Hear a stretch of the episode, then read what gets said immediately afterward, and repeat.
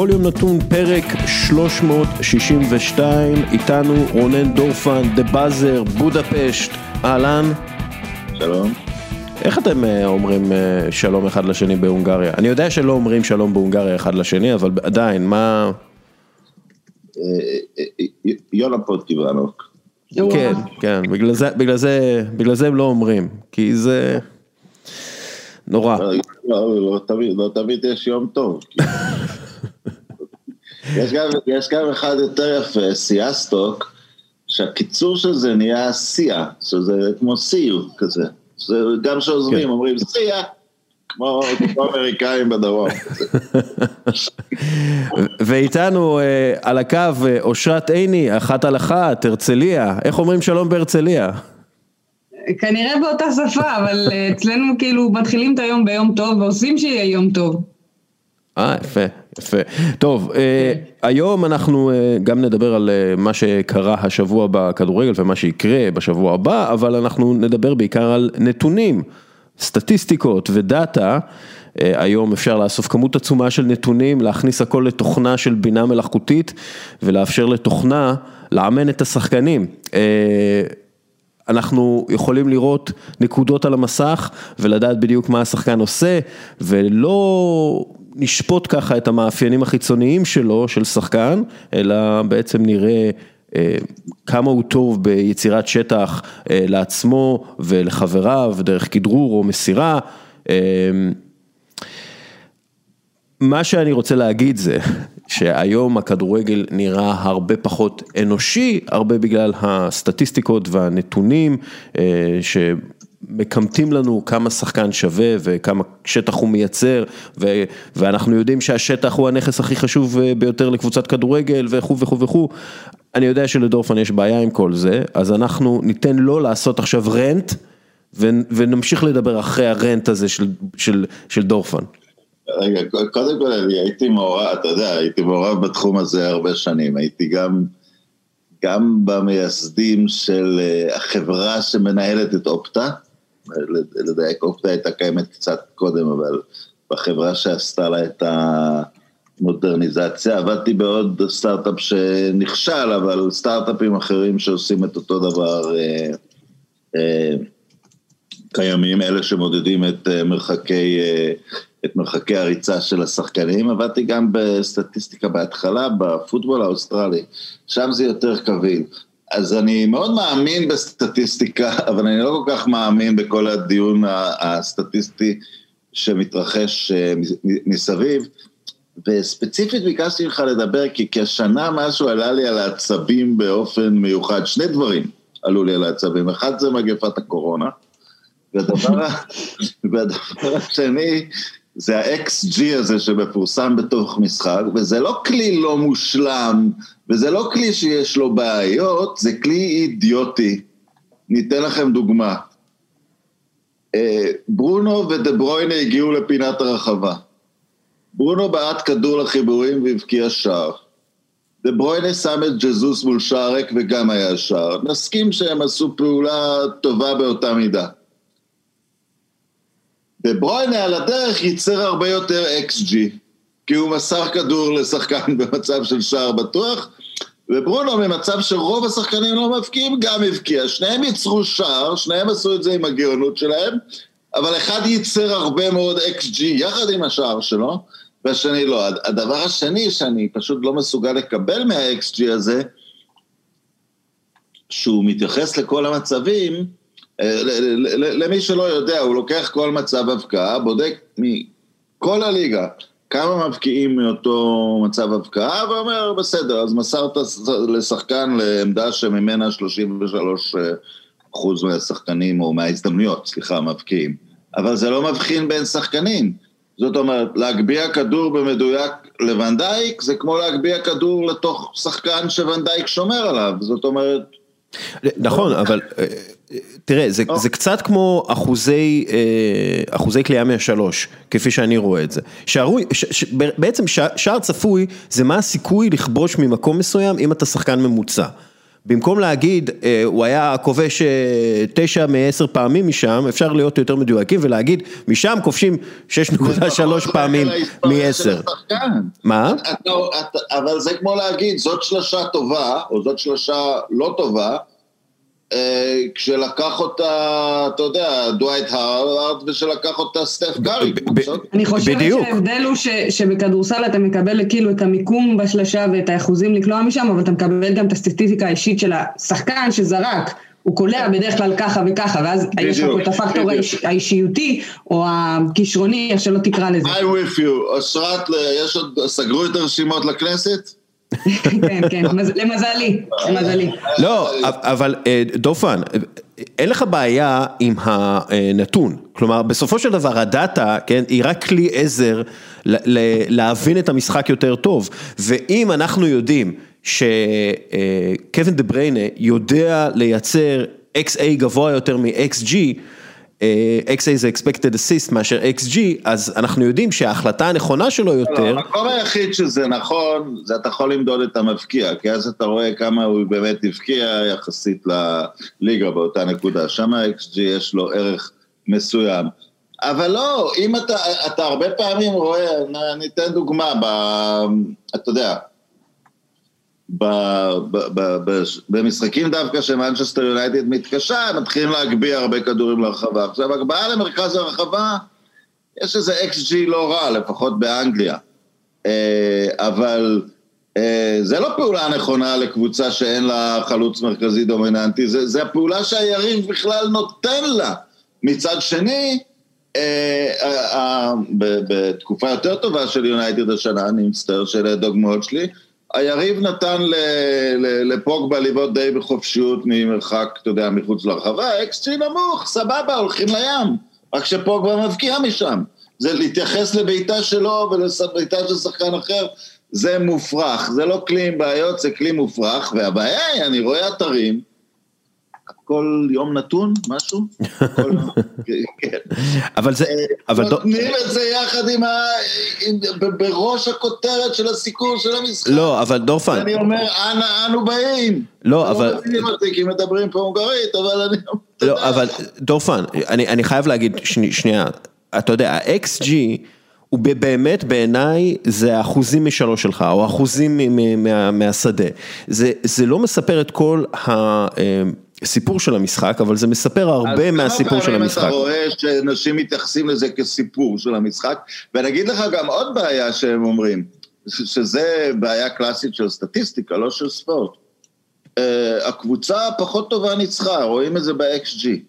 לא, ה-XG נכשל בלחזות את תוצאת המשחק. שהכלי הסטטיסטי מפספס את הניצחון, הבעיה עם הכלי הסטטיסטי. לא, אבל... לא, לא, לא מה שקרה במשחק. דורפן, זה, זה, לא, זה לא נכון בעיניי, כי הכלי הסטטיסטי מראה לך לכמה הזדמנויות הקבוצה הגיעה, הזדמנויות אמיתיות. עכשיו למשל, אנחנו רואים בברייטון, שהיא משחקת מצוין, והיא פשוט מגיעה מול השער ומחרבנת במכנסיים, ולמה זה? כי אין לה חלוץ ברמה גבוהה שיודע לסיים. היא מייצרת הזדמנויות, היא מייצרת הזדמנויות לחלוצים לא מספיק טובים, ואנחנו רואים את ה-XG שלה מאוד גבוה. לחלוצים לא מתאימים. דורפן. אני אתן לך דוגמא, איך אתה מכניס לתוך ה-XG בעיטה, מי מבקיע טוב מרחוק חוץ מפוגבה, אני לא רוצה להשתמש רק ביונייטד, איך אתה מכניס את זה ל-XG? דורפן. צריכה לייצר מצבים לפוגבה או לא צריכה לייצר? בסדר, אבל שנייה, דורפן, דורפן, שנייה. תן לי, תן לי שנייה להשלים את, ה, את המשפט שלי. תשלים. אנחנו יודעים שסטף קרי קולע טוב מהשלוש מ-25 מטרים, כן? אנחנו יודעים את זה. למה? כי הוא עולה ב-25 וקולע ב-40% משם, אוקיי? אז, לא כן. אז, אז אנחנו צריכים להתכונן לסטף קרי כשאנחנו יודעים שהוא זורק את הזריקות האלה, שהן לא טובות באופן כללי, בגלל שהאחוזים משם הם נמוכים, כן, אבל אצלו הם גבוהים, אז זה אותו דבר בכדורגל. מה שאושרת אומרת לך זה שאתה רוצה בדיוק ההפך, אתה שומר, אתה נותן זריקות מ-25 feet. כי בליגה לא זורקים כל כך טוב. לא, אבל אני מתאים, אם אני רואה שפול פוגבה יודע להבקיע מ-xG נמוך, אז אני צריך להתכונן לזה. ה-xG רק עוזר לי. נמוך, ממקומות מסוימים הוא מבקיע את זה. עכשיו, אני חושבת, אני... אני חושבת שהבעיה היא כמובן לא בסטטיסטיקה היבשה, אלא בתיווך של הנתונים.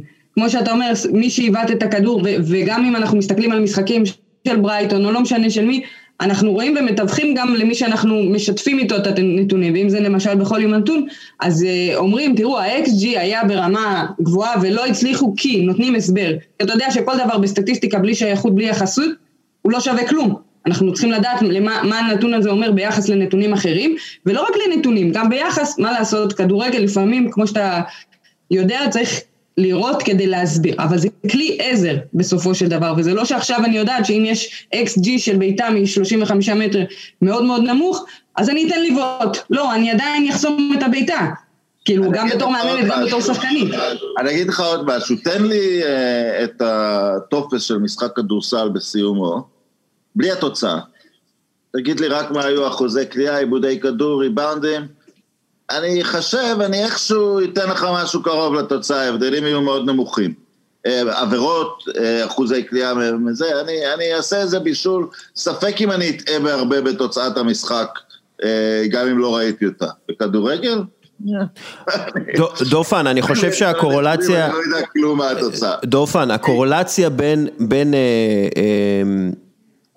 דיפרנס, כאילו XG דיפרנס לניצחון הוא הוא, היא גבוהה מאוד, כלומר זה בסביבות, אם אתה מנצח ב-XG מה שנקרא, אתה סבירות של 80 אחוז שתנצח במשחק עצמו, משהו כזה, אז אה, אה, זה, זה, זה באמת אחוזים מהשלוש בעיניי, וזה משהו ש, שאי אפשר להתעלם ממנו, כי אז אתה יודע גם מי שחקן יעיל יותר, מי שחקן יעיל פחות, מאיפה הוא יעיל יותר, מאיפה הוא יעיל פחות. לבין אתה שמת את זה בתור הכותרת של המשחק. כי אם המשחק, אם, אני, אם הסיפור של המשחק הוא הם ישבו עליהם וההם אה, אה, עקצו אותם, אז ה-XG עוזר לי לספר את זה. אם הכותרת של המשחק, אם אני, אם, אתה יודע מה, אם אני אומר, הם בעטו 20 פעמים לשער, אוקיי? אבל כל הבעיטות היו אה, מחוץ לרחבה, אז זה לא אומר לי שום דבר למשחק, אז אה, אוקיי, אז הם בעטו 20 פעמים לשער והם בעטו 8, להם הגיע יותר, ה-20, אה, לאלה עם ה-20 בעיטות הגיע יותר. לא, לא הגיע יותר. אם הם הגיעו כמה פעמים למצב אה, הפקעה טוב מאוד של 0.6 ב-XG והם לא הצליחו להפקיע, זה מספר לי את הסיפור יותר טוב. זה המצב של הליגה כולה, זה... זה, זה נתון מאוד מאוד רך והוא הוא, הוא נופח. בוא, בוא נלך לנתון יותר ישן, ששנים ו, והוא כבר לגמרי יצא מהאופנה, וזה פוזיישן. נכון. להתייחס לפוזיישן בלי שאתה יודע מה הקבוצה מתכננת, זה שטות. אם קבוצה של גוארדיולה מחזיקה בכדור פחות מ-40 אחוז, אתה אומר, וואלה, לא התכוננו בבוקר, שיבשו להם את הכל, כי, כי, כי זה, אתה יודע, זה מאמן אחד שמאוד מאוד ברור אה, אה, מה הוא עושה. אבל אה, יש קבוצות שהפוזיישן הוא בכלל, אתה יודע, קורולציה הפוכה לתוצאה, שבפוזיישן גבוה הן לא מצליחות, אה, כי הן מנסות להכות יותר בהתקפות מעבר, ב... אה, אתה יודע, יש דברים מעניינים, כמו איפה קבוצה משיגה את הכדור מהיריב, זה, זה, זה, זה דברים של שטח. אני לא מכיר כמעט נתוני כדורגל שבלי התייחסות. למה שהקבוצה מנסה לעשות, ואגב, וזה כן בא מהניסיון שלי, אה, כי קצת עבדנו עם קבוצות באופטה, אה, עניין אותם רק מה שהם ביקשו. היה מחלקה שלמה שעשו ניתוחים של משחק, אתה יודע, כמות העצים שאין עכשיו על כדור הארץ היא, היא, היא מבהילה, כי, כי לא, לא הייתה לזה אה, שום התייחסות. הבעיה העיקרית אבל גם היא כי, ציינתי אותה קודם, בכדורגל בסופו של דבר, בסוף היום, פחות מעשר פעולות מתוך אלף קשורות לתוצאת המשחק. אתה יודע, אה, סרטים כמו מאניבול, או, או, או, או קריקט שיש לו סטטיסטיקה מאוד ישנה, אתה יודע, זה מצטבר כל הזמן. כל פעולה שנעשית במהלך המשחק מצטברת לכיוון התוצאה. הכדורסל הוא גם משחק כזה. הסטטיסטיקה היא כמובן אה, כלי, ואתה רואה מי תרם יותר, אה, מי תרם פחות. הדבר העצוב השני, אבל פה אני לא כל כך מאשים אותך, אתה יודע, זה גם גרם לכל... אה, אני אשם, זה גם גרם לכל סיקור הכדורגל להפוך ל... אתה יודע, אתה יודע, זה, זה חלק מהמעבר של הכדורגל למעמד הבינוני. ניסיון למצוא איזה כלי כלכלי שיסביר את זה. זה קודם כל אמנות הדבר הזה, אתה יודע שגרסיה מרקז, גרסיה מרקז היה כתב אה, כדורגל בתחילת דרכו בקולומביה. כן. הוא כתב על איזה חלוץ, אני לא זוכר את השם שלו, אבל זה חלוץ ששיחק ליד דה סטפנו בתקופה שהוא שיחק בקולומביה, שהוא הזדמנות בלתי חוזרת לדבר באנשים שרה. הוא היה מפוטר היום, אם זה היה הניתוח שלו של השחקן. אה, אני לא חושב, אושרת, תגידי לי, אה, בתור שחקנית, איזה סטטיסטיקות את רוצה לקבל לפני משחק, כדי להתכונן למשחק? ואצלנו זה קצת שונה כי איסוף הנתונים הוא הרבה יותר אה, דל, הנתונים שיש לנו על שחקנים ועל שחקניות. אני יכולה להגיד לך למשל שגם בתור פרשנית למשל, שאני מתכוננת למשחקים ורוצה לדעת יותר על הסגנון של הקבוצה והכל, זה מתרכז הרבה יותר בסגנון המסירות ובאזורים שהקבוצה פועלת בהם, ככה אתה יכול גם לצפות ולהקיש משם את ה... את, ש... את סגנון הקבוצה, וזה עוד, עוד לפני מן הסתם, אני, שוב אני אגיד את זה, הסטטיסטיקה היבשה לא מספרת את הסיפור, אני אלך ואני אצפה במשחקים שלמים או בתקצירים כדי לחבר את זה לזה, אבל כדי לתת לי את הרקע, כדי לדעת למה אני הולכת, לקראת מה אני הולכת, זה הנתונים שאני מתמקדת בהם אה, יותר. אה, בעיקר, בעיקר גם אה, סוגי המסירות, תלוי באיזה ליגה מדובר, אבל זה, זה נותן לנו הרבה. זה נותן לנו אה, להבין מה הסגנון של הקבוצה, איזה סוג שחקנים גם יש לקבוצה, והאזורים שבהם המסירות מתבצעות, כי אני יכולה לדבר על קרוסים, אבל פתאום אני אבין שיש לי, סתם, שחקן כמו בקאם, שיכול לעשות את זה מ-35 ו-40 מטר, שזה עדיין נחשב קרוס, אבל זה, זה יסתובב ממש לתוך הרחבה ויגיע עם, לחלוצים עם הפנים לשער, כי הוא יודע לסובב את הכדור באומנות, ואני יכולה לראות שהמסירות הן נמצאות רק בעשרה מטרים האחרונים, זאת אומרת שזה ממש מסירות אה, רוחב. אה, ואלה הנתונים שאני יותר משתמש בהם. כשחקנית אנחנו בדרך כלל מקבלות או משיגות או מסתכלות דווקא יותר, כמו שאתה מדבר על ה-XG ועל דברים כאלה, כדי להבין כמה מצבים וכמה הקבוצה היא בעצם אה, התקפית יותר, מגיעה ליותר מצבים, מייצרת לעצמה מצבים, ואיזה סוג, איזה איכות של מצבים. אתה רואה דופן? שחקנים משתמשים בזה.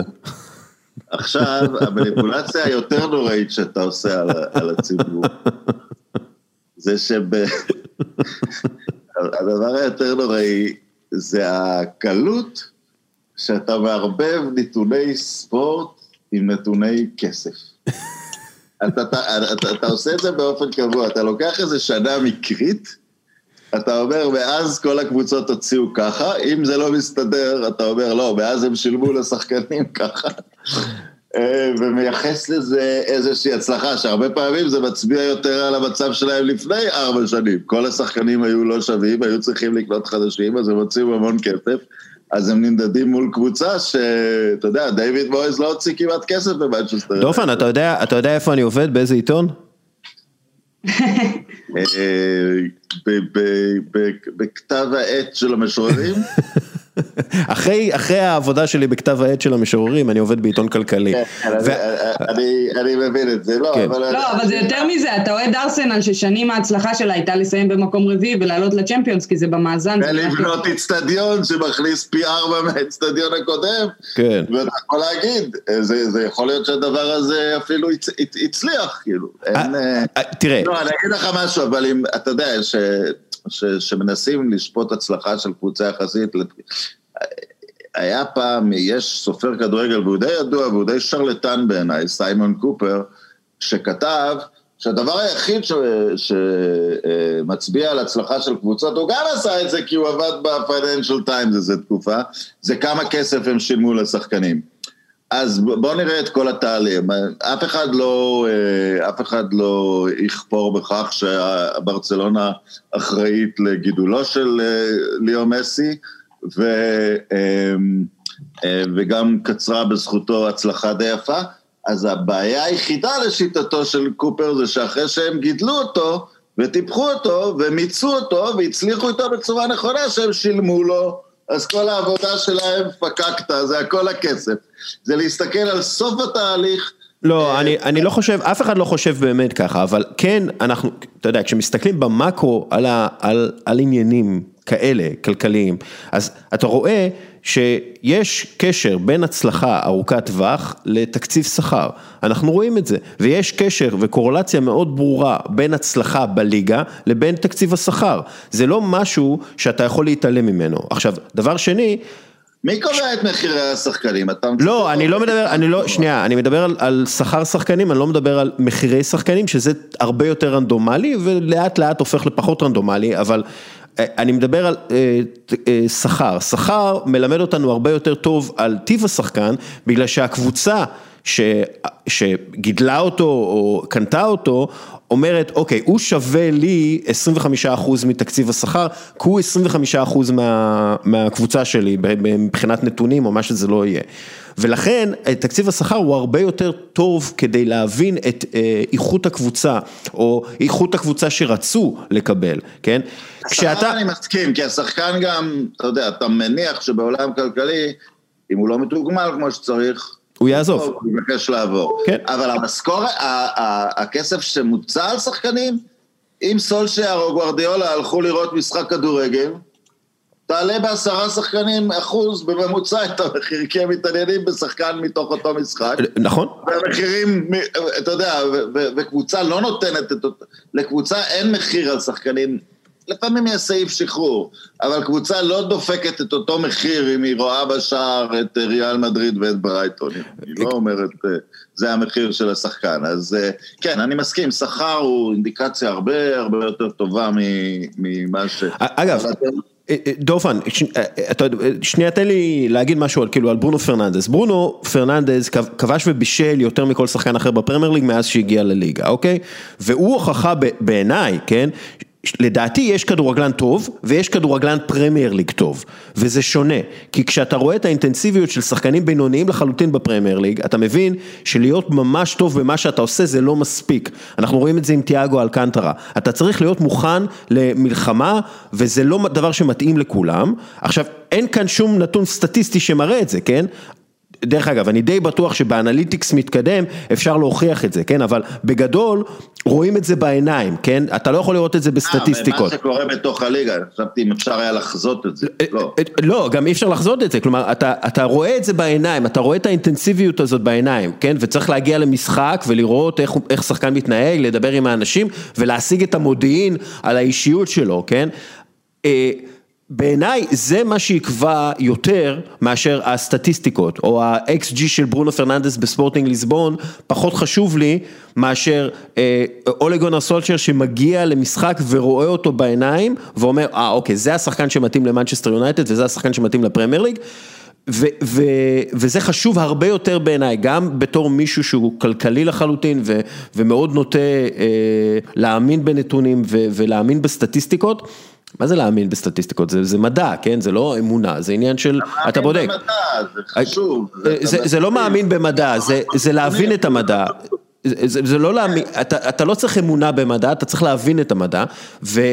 אבל בסופו של דבר, אתה צריך גם למצוא את האקס פקטור הזה שאתה לא, אין לך את זה בסטטיסטיקות ואין לך את זה בנתונים, ופה אני איתך בקטע הזה, כלומר יש, יש, אתה חייב לראות משחקים, זה, זה לא, אתה לא יכול לכתוב על כדורגל בלי לראות משחקים.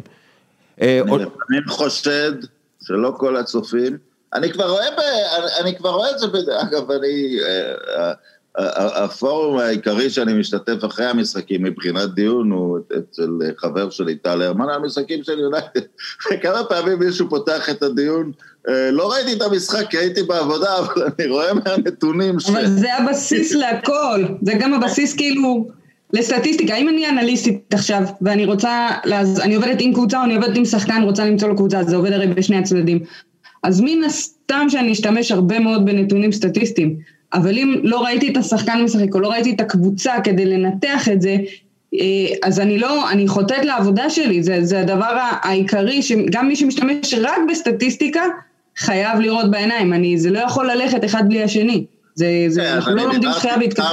אני דיברתי סתם, את יודעת, על אוהדים באיזה... באיזה... על התופעה גם של אוהדים. אגב, גם יש תופעה של הרבה מאוד אה, עמודים, יוזרים, כל מיני דברים כאלה, שמעלים סטטיסטיקות אחרי המשחק ומשתמשים רק בסטטיסטיקה, ואומרים איזה משחק נפלא היה לשחקן XYZ, זה קורה אפילו... והם עושים את זה בגלל דסקל.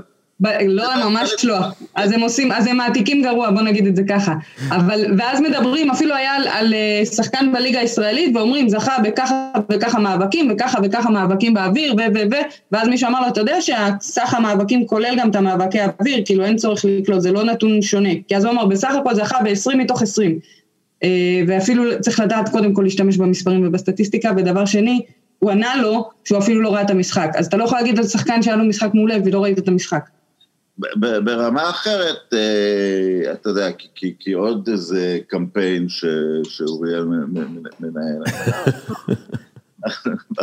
אה, זה... יחד במימון הקרן החדשה. לא, זה, זה עניין הניהול המקצועי, שקבוצות צריכות אה, מנהל מקצועי ומנהל ספורטיבי.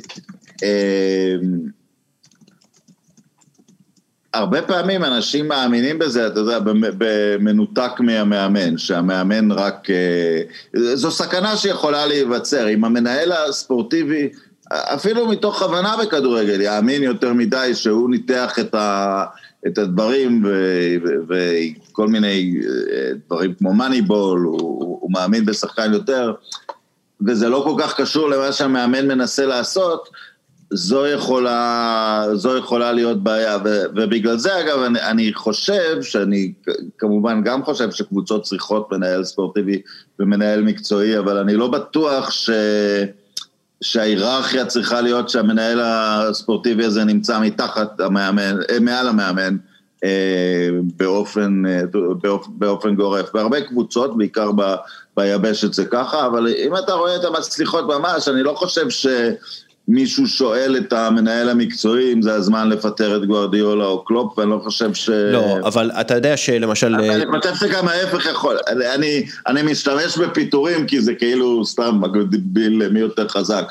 אני חושב שאם קלופ יבוא ויגיד לפטר את המנהל המקצועי, והמנהל המקצועי יגיד ההפך, אני לא, אני חושב שילכו עם... אתה יודע. אה, אני, אני, אגב, אני לא בטוח בגלל שאני חושב שמייקל אדוארדס, אה, שהוא המנהל הספורטיבי כן. של ליברפול, הוא מאוד חשוב באסטרטגיית הניהול שלהם ובאסטרטגיית הרכש שלהם, וקלופ אה, באמת, אתה יודע, יש לו את המילה האחרונה בקשר לשחקנים. לא, אבל, אבל... יש, את, יש את הדמות שהייתה לנו בארץ, של... תשמע, של ג'ורדי, שהיה נדמה לך, אתה יודע, הכל עליו, והוא יחליט, וגם הסגנון הכללי של המועדון מאוד בא, נניח מתוך ההשראה שהוא קיבל מברצלונה, ואת המאמן הוא מחליף כמו שהוא מחליף uh, שחקנים. אני לא כל כך מאמין בזה בטווח ארוך, לא, יכול להיות שבגלל הקבוצה שאני אוהד וה, וה, והמסורת שלה. אגב, אה, דורפן, אה, דורפן, פרגוסון היה מנהל מקצועי, פשוט קראו לו מנג'ר. הוא היה מנהל מקצועי שמגיע למשחקים ו... אתה אומר את זה הרבה פעמים, אבל אתה, אתה צריך להבין, הדברים, אתה יודע, הדברים התחלקו כמו בין קבוצה של אה, אנשים שהדינמיקה ביניהם נוצרת מעצמה, זאת אומרת, קירוש הרבה שנים היה לגמרי מי שהיה לו המילה האחרונה בלהביא שחקן מחוץ לאנגליה. פרגוסון כמובן, אם הוא ראה איזה שחקן, הוא, הוא החליט את זה. זה. זאת דינמיקה, זה לא באו ואמרו, טוב, זאת לא. תוכנית העבודה של מנצ'סטר יונייטד. ברור. מקצועי ומנג'ר אלכס פרגוסון. זו דינמיקה בתוך צוות שעובד יחד, אתה יודע, במקרה הזה עשרות שנים, זאת אומרת, הוא, מתחז... הוא מתחדש כל הזמן. אה, אני לא חושב שיש, אתה יודע, blueprint קבוע. קח את ה-NBA למשל. אה, פופוביץ', ואנשים לא זוכרים את זה, לתקופה הוא היה המנהל המקצועי של סן אנטוניו. ושהמאמן לפניו עזב, אני חושב שזה היה לארי בראון, הוא אמר, טוב, אני לא מוצא מאמן מתאים, אני אאמן, ונהיה אחד, ה, אחד המאמנים המוערכים בהיסטוריה, והמנהל המקצועי שלו, אתה יודע שהוא אחראי לתגליות עצומות, לג'ינובלי ולפארקר ארסי ועוד הוא לכל דבר ועניין עובד שלו. זה לא... אה, אה, הם עובדים, הם עובדים ביחד וגם אה, פופ אמר את זה הרבה פעמים כשותפות. לא, יש רוח, אתה יודע, רד אורבך היה מאמן ואז הוא הפך ל general manager והיה לו מאמנים תחתיו. מה זה תחתיו? זה עבודה ביחד, אתה תמיד צריך להגיע לאיזשהו שיתוף פעולה, מנהל מקצועי מאמן, זה לא יעבוד אחרת, כאילו. אושרת, את היית במועדונים רק עם מאמן והיית במועדונים גם עם מנהלים מקצועיים, מה, מה ההבדל ב, ביום יום של, של התנהלות כזאת עבור השחקנים? אני חייבת להגיד את האמת, העניין של אה, מנהל מקצועי פה בארץ כמובן הוא פונקציה שכמעט ולא קיימת, אה, ומהניסיון הדל שיש לי בחו"ל זה היה כישלון קולוסלי, כי המנהל המקצועי היה חבר כזה, לא חבר כן. של ההנהלה, לא משהו שהוא קובע ומחליט, ובטח לגבי מדיניות הרכש, מי שאחראי על מדיניות הרכש זה בכלל הנשיא של המועדון, שהוא הביא אותי לאנדרלכט, אז... הוא נכנס לקומה ביום שהגעתי. כל זאת ועוד בפרק הבא של סופית גרנט, אבודים והקריירה האירופית. אבל באופן כללי אני יכולה להגיד לך שאנחנו רואים, אנחנו רגילים, כשאנחנו מדברים על מנהל מקצועי ומאמן, לראות את הקונפליקטים. כי בגדול המאמן אמור להיות סוג של משרת אמון של המנהל המקצועי, וכמו שדורפן אמר, לא נראה לי הגיוני שבהיררכיה יהיה קודם את המנהל המקצועי ואז את המאמן, וזה תמיד בא לידי ביטוי שיש ביניהם איזשהו קונפליקט, איזושהי אי הסכמה, כמו שאמרת למשל, אם המנהל המקצועי יגיד ככה וקלופ יגיד משהו אחר, אז, אז ילכו עם קלופ. העניין הוא לא, שלא אמורים להיות החילוקי דעות המקצועיים האלה, שהם לא אמורים לצאת החוצה, או שהם לא אמורים להיות חילוקי דעות שהם מגיעים לפירוד, לאו זה או זה, תבחרו או אני או הוא. אני חושב שמנהל מקצועי לא צריך להיות לו אינטראקציה עם השחקנים, חוץ מבוקר טוב. כן, אוקיי. הפרצוף לשחקן צריך להיות רק המאמן. נכון, לא, אבל אני אומרת, נגיד, סתם דוגמא, במדיניות רכש או במדיניות כזו או אחרת, אמור, הם אמורים לראות עין בעין, הם אמור, אמורים ליצור את, ה, את, ה, את העניין הזה ביחד. אה, ואם מגיעים לאי הסכמות כאלה נרחבות וכאלה גדולות שאמורים לבחור צעד מישהו, לא משנה, הבעלים של הקבוצה, המנכ"ל, whatever, זה אומר ש, שהתהליך עצמו הוא לא טוב והם חוטאים בעצם לכל אחד לתפקיד שלו. אני יכול לספר סיפור בגלל שאמרת שהמנהל נכנס לקומה? זה לא כן. לא קשור בכלום לתוכנית, אבל ראיתי לפני כמה ימים הרצאה של בריאן לארה, שמי שלא עקב במקרה, היה אחד משני שחקני הקריקט הגדולים של 30 השנים האחרונות, והוא נותן נאום באנגליה לקהל ששילם הרבה כסף לאיזה אה, צדקה לשמוע סיפורים מצחיקים, והוא מספר על משחק הבכורה שלו, וקריקט נמשך חמישה ימים, אז הולכים למלון ונאמר, אמר, היה לי שותף לחדר, אה, והוא ביקש ממני קצת ספייס כדי ללכת להסתובב בעיר, אה, והייתי שחקן חדש.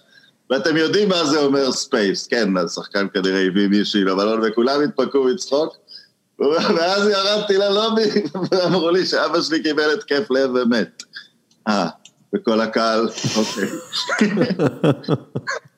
אז כאילו זרקת פנימה, היי, באתי לאנדלר, ואז הוא חטף קומה. כן, ואז הוא חטף קומה, זה, זה, זה באמת ככה, זה ברמה כזאת. אה. כל הסיפור היפה, את יודעת, אוקיי. כן, כל, אבל זה גם מראה לך, כאילו, סתם, עזוב רגע את הקטע הקוגי, אה, זה מראה לך הרבה גם על, על החשיבות של אה, חלוקת התפקידים, ואם יש מנהל מקצועי ואם יש מאמן, אז לא הנשיא אמור לטפל ב...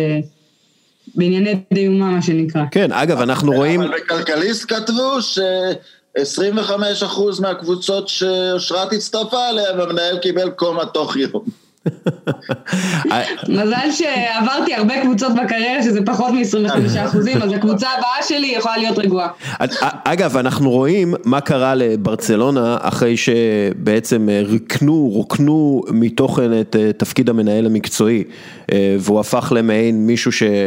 מחתים שחקנים ומעיפים אותו תוך אה, שנייה, מנהל מקצועי זה עבודה אה, רצינית, ואתה בונה, ואם אתה בן אדם רציני, אתה בונה את הקבוצה כמו שצריך, ואתה נותן לה חזון, ואתה בוחר גם את המאמנים, אתה מקיף את השחקנים באנשים הנכונים, יש לך קשרים שגם עוזרים לך להביא שחקנים, אבל יותר חשוב אולי, עוזרים לך להביא צוות, אה, צוות מקצועי חזק, ואתה מחבר בין האנליטיקס לאנושי ובין הפסיכולוג לילד בקבוצה שצריך את זה. אה, זו עבודה רצינית. אה, אתה יודע, אתה מזכיר לי שאמרת שמה שקשור למנהלים מקצועיים ומה שקשור לפרגוסון שבעצם היה, אבל קראנו את זה בשם אחר, ש-MA הייתה פה בארץ מאמנת של אה, צ'לסי המצליחה ומועמדת בערך לכל תפקיד בכל פרס אפשרי, אה, היא אמרה, התפקיד שלי בסופו של דבר זה לנהל אנשים. אני מנהלת את המנהל של הצוות הרפואי שהוא מנהל הרבה אנשים, את הצוות ה... ה אה, נקרא לזה ביצועים, שזה מה שאנחנו אוהבים לקרוא החלק הגופני יותר, ואני מנהלת את השחקניות שלי, ואני מנהל, אני בעצם מנהלת אנשים, וזה הבסיס של התפקיד, היא עושה את זה גם בצורה נהדרת, ועושה את זה גם בהצלחות כבירות, שזה יותר קל לנו להתחבר לאנשים שמצליחים. אבל אה, בסופו של דבר היא מגדירה מאוד מאוד יפה את התפקיד, גם של מאמנת, של מנג'ר, אוקיי? נקרא לזה יותר, כי יש לה עוד מאמנים תחתה בקבוצה, גם מאמני כדורגל, לא רק עוזרי מאמן, או איך שלא נקרא לזה, מאמני כושר, ו- אבל גם מנהלת את המועדון ברמה של קבלת ההחלטות. להחליט אם שחקנית כשירה או לא, אבל היא מנהלת את, את מי שמנהל את המערכת הצוות הרפואי, אה, והיא קובעת גם את הסטנדרטים ואת כל מה שקורה כאילו בהליך עד שמחליטים אם שחקנית כשירה או לא, או עד שמחליטים אם מביאים את השחקנית הזו או לא. היא זו שגם אה, אה, יוצרת קשר עם השחקניות עצמן לפני שהן מגיעות למועדון. וכולם דיברו העונה, דיברו על הרכישה של פרניל הרדר בסכום שיא וכל מיני כאלה, ובסופו של דבר, באחד הראיונות אמה איז אמרה, אני, היה לי חשוב לא רק ללכת ולראות אותה וללכת לדבר איתה, אלא להבין את האופי של השחקנית, אם היא מתאימה למועדון, כי לגבי הביצועים שלה אין לי שום ספק בזה מעל, בולט מעל הכל, אבל אני חייבת להבין שהיא מתאימה לי לפאזל שבניתי פה מבחינה אישיותית. ואני חושבת שזה גם סוד ההצלחה אה, בקבוצה שלה. אה, אני קצת, קצת, אני מאוד אוהבת אותה בצ'סי, אני קצת, קצת רוצה לראות אותה באיזושהי מערכת אחרת, כדי לראות איך היא בונה שם מערכת, ולא, לח... כאילו לבדוק אם אנחנו רק הולכים שבי אחרי כן. ההצלחות שלה. אגב, היא קיבלה הצעה מווימבלדון, מ-AFC ווימבלדון של הגברים, והיא דחתה את ההצעה הזאת אה, בגלל שהיא חושבת ש... היא אמרה, אני לא מבינה, אני מאמנת אלופות עולם.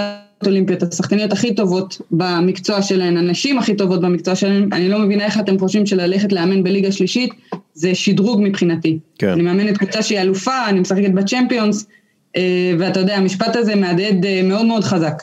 כן. דורפן, דרך אגב, אנחנו עוד מעט נעשה את המקבילית המוחות, אבל... אגב, אבל נוגע, מה ששאת אמרה, נוגע למשהו אחר, ו... אה, פעם שהיינו טסים מארצות לארצות, אז היינו בשדה תעופה, כן.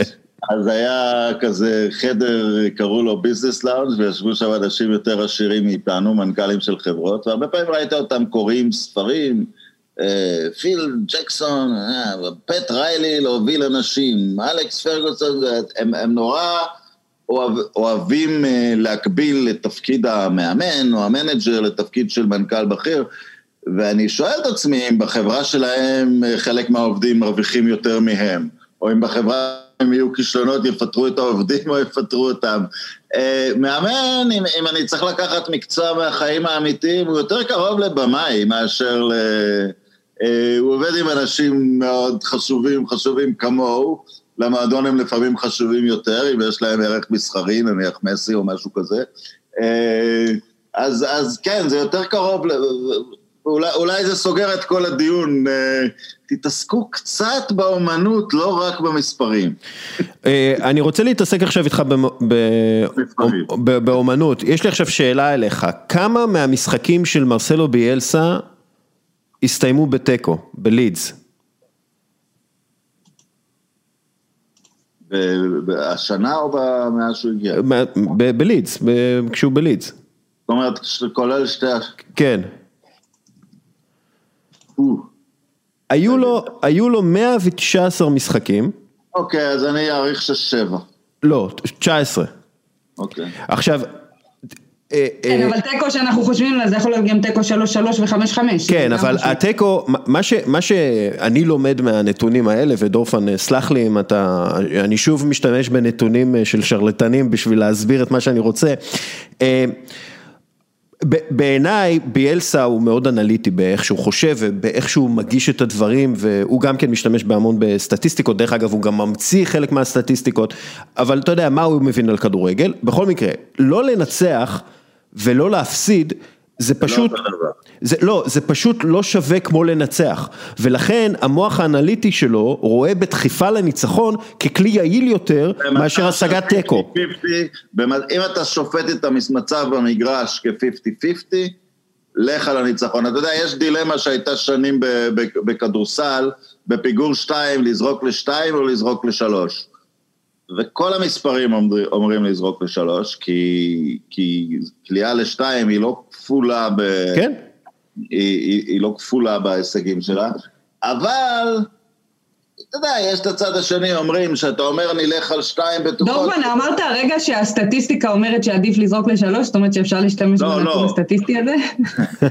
לא, שאם שחקן זורק לשלוש ב-33... הבנתי, הבנתי, סתם הייתי כן. חייבת... אה, צריך, אה, צריך לחלק בחצי את האחוז קליעה של שחקן, של קבוצה של כולם לש, ל- לשתיים. אה, וכמעט תמיד האחוז לשלוש ינצח את זה בסיטואציה הספציפית הזאת, אבל תמיד אומרים, יודע, אם יש לך, אם יש לך אמונה בשחקנים שלך, אז אתה מאמין, אתה משדר חוסר אמונה שאתה אומר שאתה מפחד מהערכה. אבל זה, אה, בטווח, עכשיו, אם אני אקח את המקבילה לכדורגל, ביאלסה צודק מאה אחוז, כאילו, ברור ש... ברור שעדיף לנצח שניים ולהפסיד שלושה מחמישה תיקואים. הבעיה פה הרבה פעמים היא מה שסביב המועדון, האם, או השאלה המאוד פשוטה, האם המאמן עומד להיות מפוטר? כי אז הוא עלול- עלול להגיד, לא, לא, עדיף לי פה לקחת תיקו. לא, אבל אני, אני אומר, אני אומר, זה בדיוק העניין, אח- אחת מה, זה בעיניי העניין הזה, אה, העדפת התיקו על פני הניצחון, כלומר על פני הדחיפה לניצחון ומקסימום הפסד, כן, זה בעיניי השלשה או השתיים. בכדורגל, כלומר השלשה אנחנו יודעים זה שווה יותר משניים ולכן זריקה משלוש שווה יותר. אבל ויכול- מה שמעוות את זה, מה שמעוות את זה בכדורסל זה שהקבוצה הביתית או הקבוצה החזקה, הם מאמינים שהם ייקחו את ההערכה. לא, אבל אני אומר, מעוות כ- את זה בכדורגל, מה שמעוות את זה בכדורגל הרבה פעמים, שהתיקו, שמעניק נקודה אחת בטבלה ולא משנה את הפרש השערים, הוא לא תמיד בעל אה, אות- אותה משמעות, כי אתה יודע, תיקו בין אה, אינטר לסאוסואלו, אז כאילו המאמן של סאוסואלו נותן אה, למחרת הוא בתוכניות הבוקר, והמאמן השני למחרת הוא מפוטר, אז... אה, כי כל מה, ש... כל מה שאני אומר זה שכאסטרטגיה, כמובן שאפשר לעשות התאמות וכולי, אבל בגדול, אנליטית, זה לא חכם לשחק על תיקו, וזה לא שונה הרבה מהפסד, וביאלסה מבין את זה, ביאלסה עובד לו, הוא ככל הנראה אה, בטוח בליגה, אה, עם תקציב דרך אגב אה, מאוד נמוך ביחס לליגה, אה, ו- ו- וזה עובד טוב, כלומר... לכו על ניצחון, זה, זה מה שאני אומר, הניצחון פה הוא ההחלטה האנליטית הנכונה, לרוץ עם שישה שחקנים, כשתיקו 0-0, לרוץ עם שישה שחקנים לתוך רחבת היריב, זו ההחלטה הנכונה, אה, אה, ביאלסה מראה לנו את זה. ולהעלות את השוער לקרן ב-0-0. אני גם כן בעד. אני קודם כל, אני, אני בעד שוערים ברחבה של היריב, זה הדבר שאני הכי אוהב בכדורגל. אני, אני בעד זה כל הזמן. תראה כדוריד, עכשיו יש קבוצות, אתה ראית שמחליפות את השוער בהתקפה. כי מותר לעשות חילופים כן. בתנועה, הן כן. מחליפות עם עוד שחקן. תשמע, זה חכם. בתקופה שלי, בכדוריד, הייתה לנו אה, קבוצה שהייתה משחקת ככה, הייתה פשוט אה, רוצה ליצור יתרון מספרי, הייתה משחקת עם שוערת בשער וכל הזמן הייתה עולה. לדעתי יש לי לפחות 30 שערים אה, מולה ממגרש שלם כל פעם שחוטפים כדור. פעם אחת גם עשיתי מעשה לא, לא, לא נאה, נגיד את זה ככה, ופחות ספורטיבי, שגלגלתי את הכדור כמו באולינג, אה, כדי שייכנס לשער כי לא הייתה שוערת. אז אה, הסיכון הוא גדול יותר. לדעתי. מה זה? אני מזועזע ששיחקת כדוריד. כן, זה לא היה כדורגל נשים בארץ, הוא כדורגל ילדות, ככה התחלתי איתה. אה, אוקיי. אה. זה היה זה, או זה או הוקי קרח. זה ה... כן. אגב, אה, עשיתי, כתבה על נבחרת הנשים בשנת 1999 או 2001, לשבעה ימים. ואז זה נתפס כאילו אני עושה כתבה על אה, אנשים שנסעו לירח, פחות או יותר. זאת אומרת, הביא, הוא הביא סיפור מטורף, לישראל יש נבחרת נשים. כן. זה היה כתבה לגמרי צבע, אבל אני זוכר ש, שרוב השחקניות אז התחילו לעסוק בספורט, בטניס דווקא, כי, כי מרכזי הטניס כן פתחו את השערים, ואתה יודע, ולקחו, ולקחו בנות, אז כמות השחקניות שהגיעו מהטניס הייתה אולי חצי מהנבחרת ההיא. אגב, אה, כן, יש הרבה, הרבה שהגיעו מהרבה ענפים, אבל כן, הטניס היה עיקרי בהם. כן. אה, אגב, הרבה ספורטאים התחילו בענף, לא התחילו, אבל שיחקו גם ב- בענפים אחרים, ו, וזה עוזר להם אה, ב- בענף ה- שהם החליטו להתמקד בו. אה, אגב, אה, נתונים, הנה עוד משהו למשל, אה, נתונים שלא תמיד מספרים לך את הסיפור, אבל זה מתחבר מצוין כלכלית ו- וסטטיסטית וכולי, למשל רפיניה, דורפן, רפיניה של לידס, אה, הוא אחת מהסיבות שלידס נראית אה, כמו שהיא נראית ומשחקת כמו שהיא נראית, הוא עלה להם 17 מיליון לירות סטרלינג, ו- והוא הוא עכשיו שווה 45 מיליון לירות סטרלינג לפחות, ואתה רואה, אתה, הוא לא מייצר כל כך הרבה, אבל אתה רואה איך הוא משפיע על הדינמיות של קבוצה, ואיך רואים את זה, אתה רואה מה קרה לרן, שהוא עזב אותה, כלומר ג'וליאן סטפן, המאמן שלהם עזב, הוא זה שנתן להם את הדינמיות שעדיין, שוב, לא רואים במספרים הרגילים, וככל הנראה הוא שווה ללידס, בגלל שהוא משאיר אותה ליגה, הרבה יותר מ-17 מיליון לירות סטרלינג.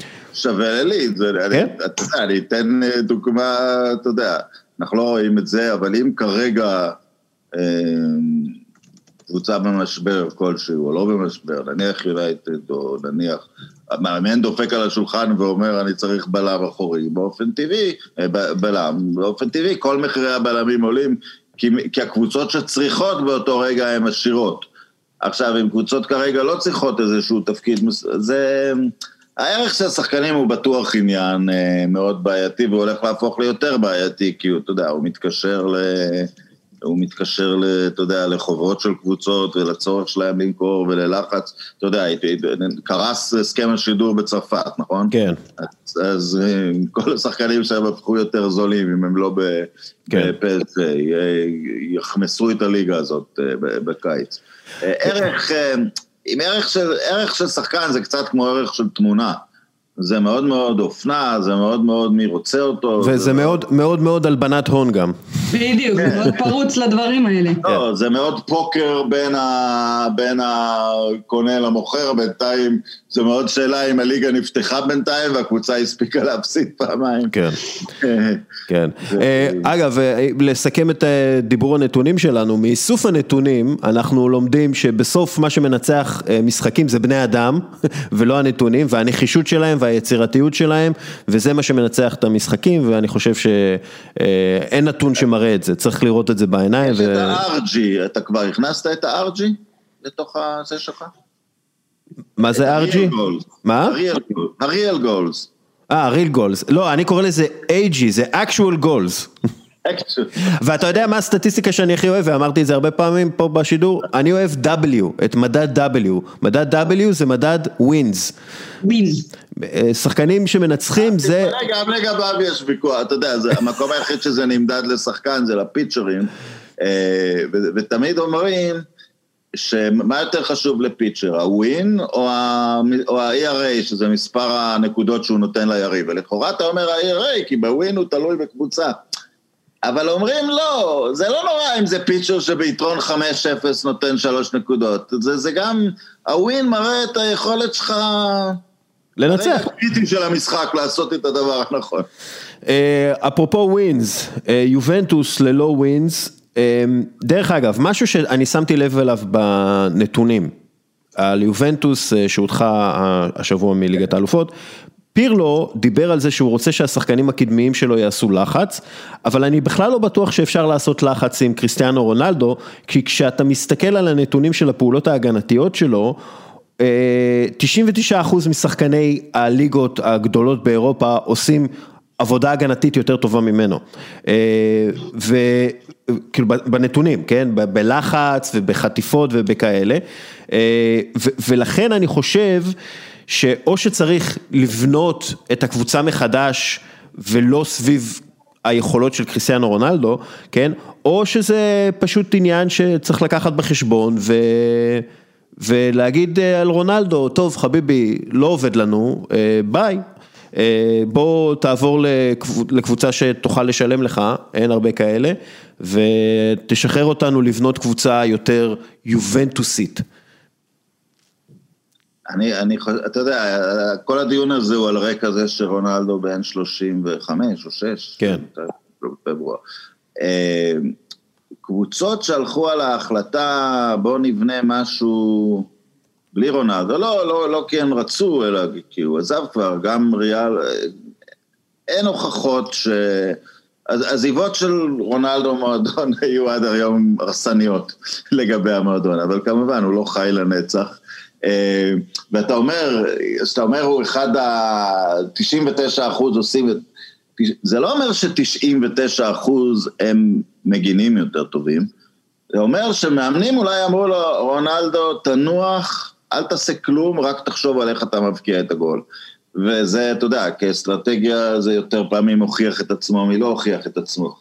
אבל, אבל יכול, להיות, יכול להיות שזה פשוט לא אסטרטגיה נכונה כרגע.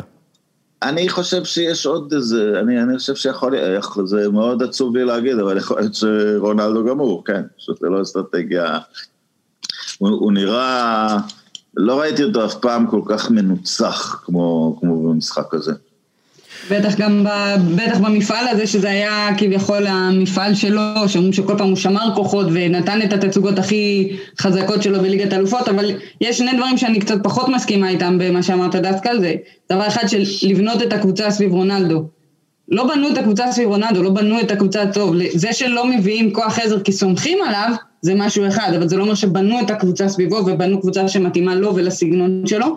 אה, דבר שני, יכול להיות שהגיל והעניין משפיע מאוד, אבל אם ניקח את הקדנציה שלו בריאל מדריד, ברור שהכל נראה יותר טוב, יותר זוהר, אבל הפעולות ההגנתיות, הפעולות שלו בלחץ, היו מדהימות, אה, והן עבדו, אה, וניתבו את הכדורים לאן שזידן רצה שהכדורים ילכו, בזכות הלחץ שלו שהוא עשה על שחקנים מסוימים, על רגל מסוימת שלהם, ממש לנצל את נקודת החולשה של היריבים שלהם,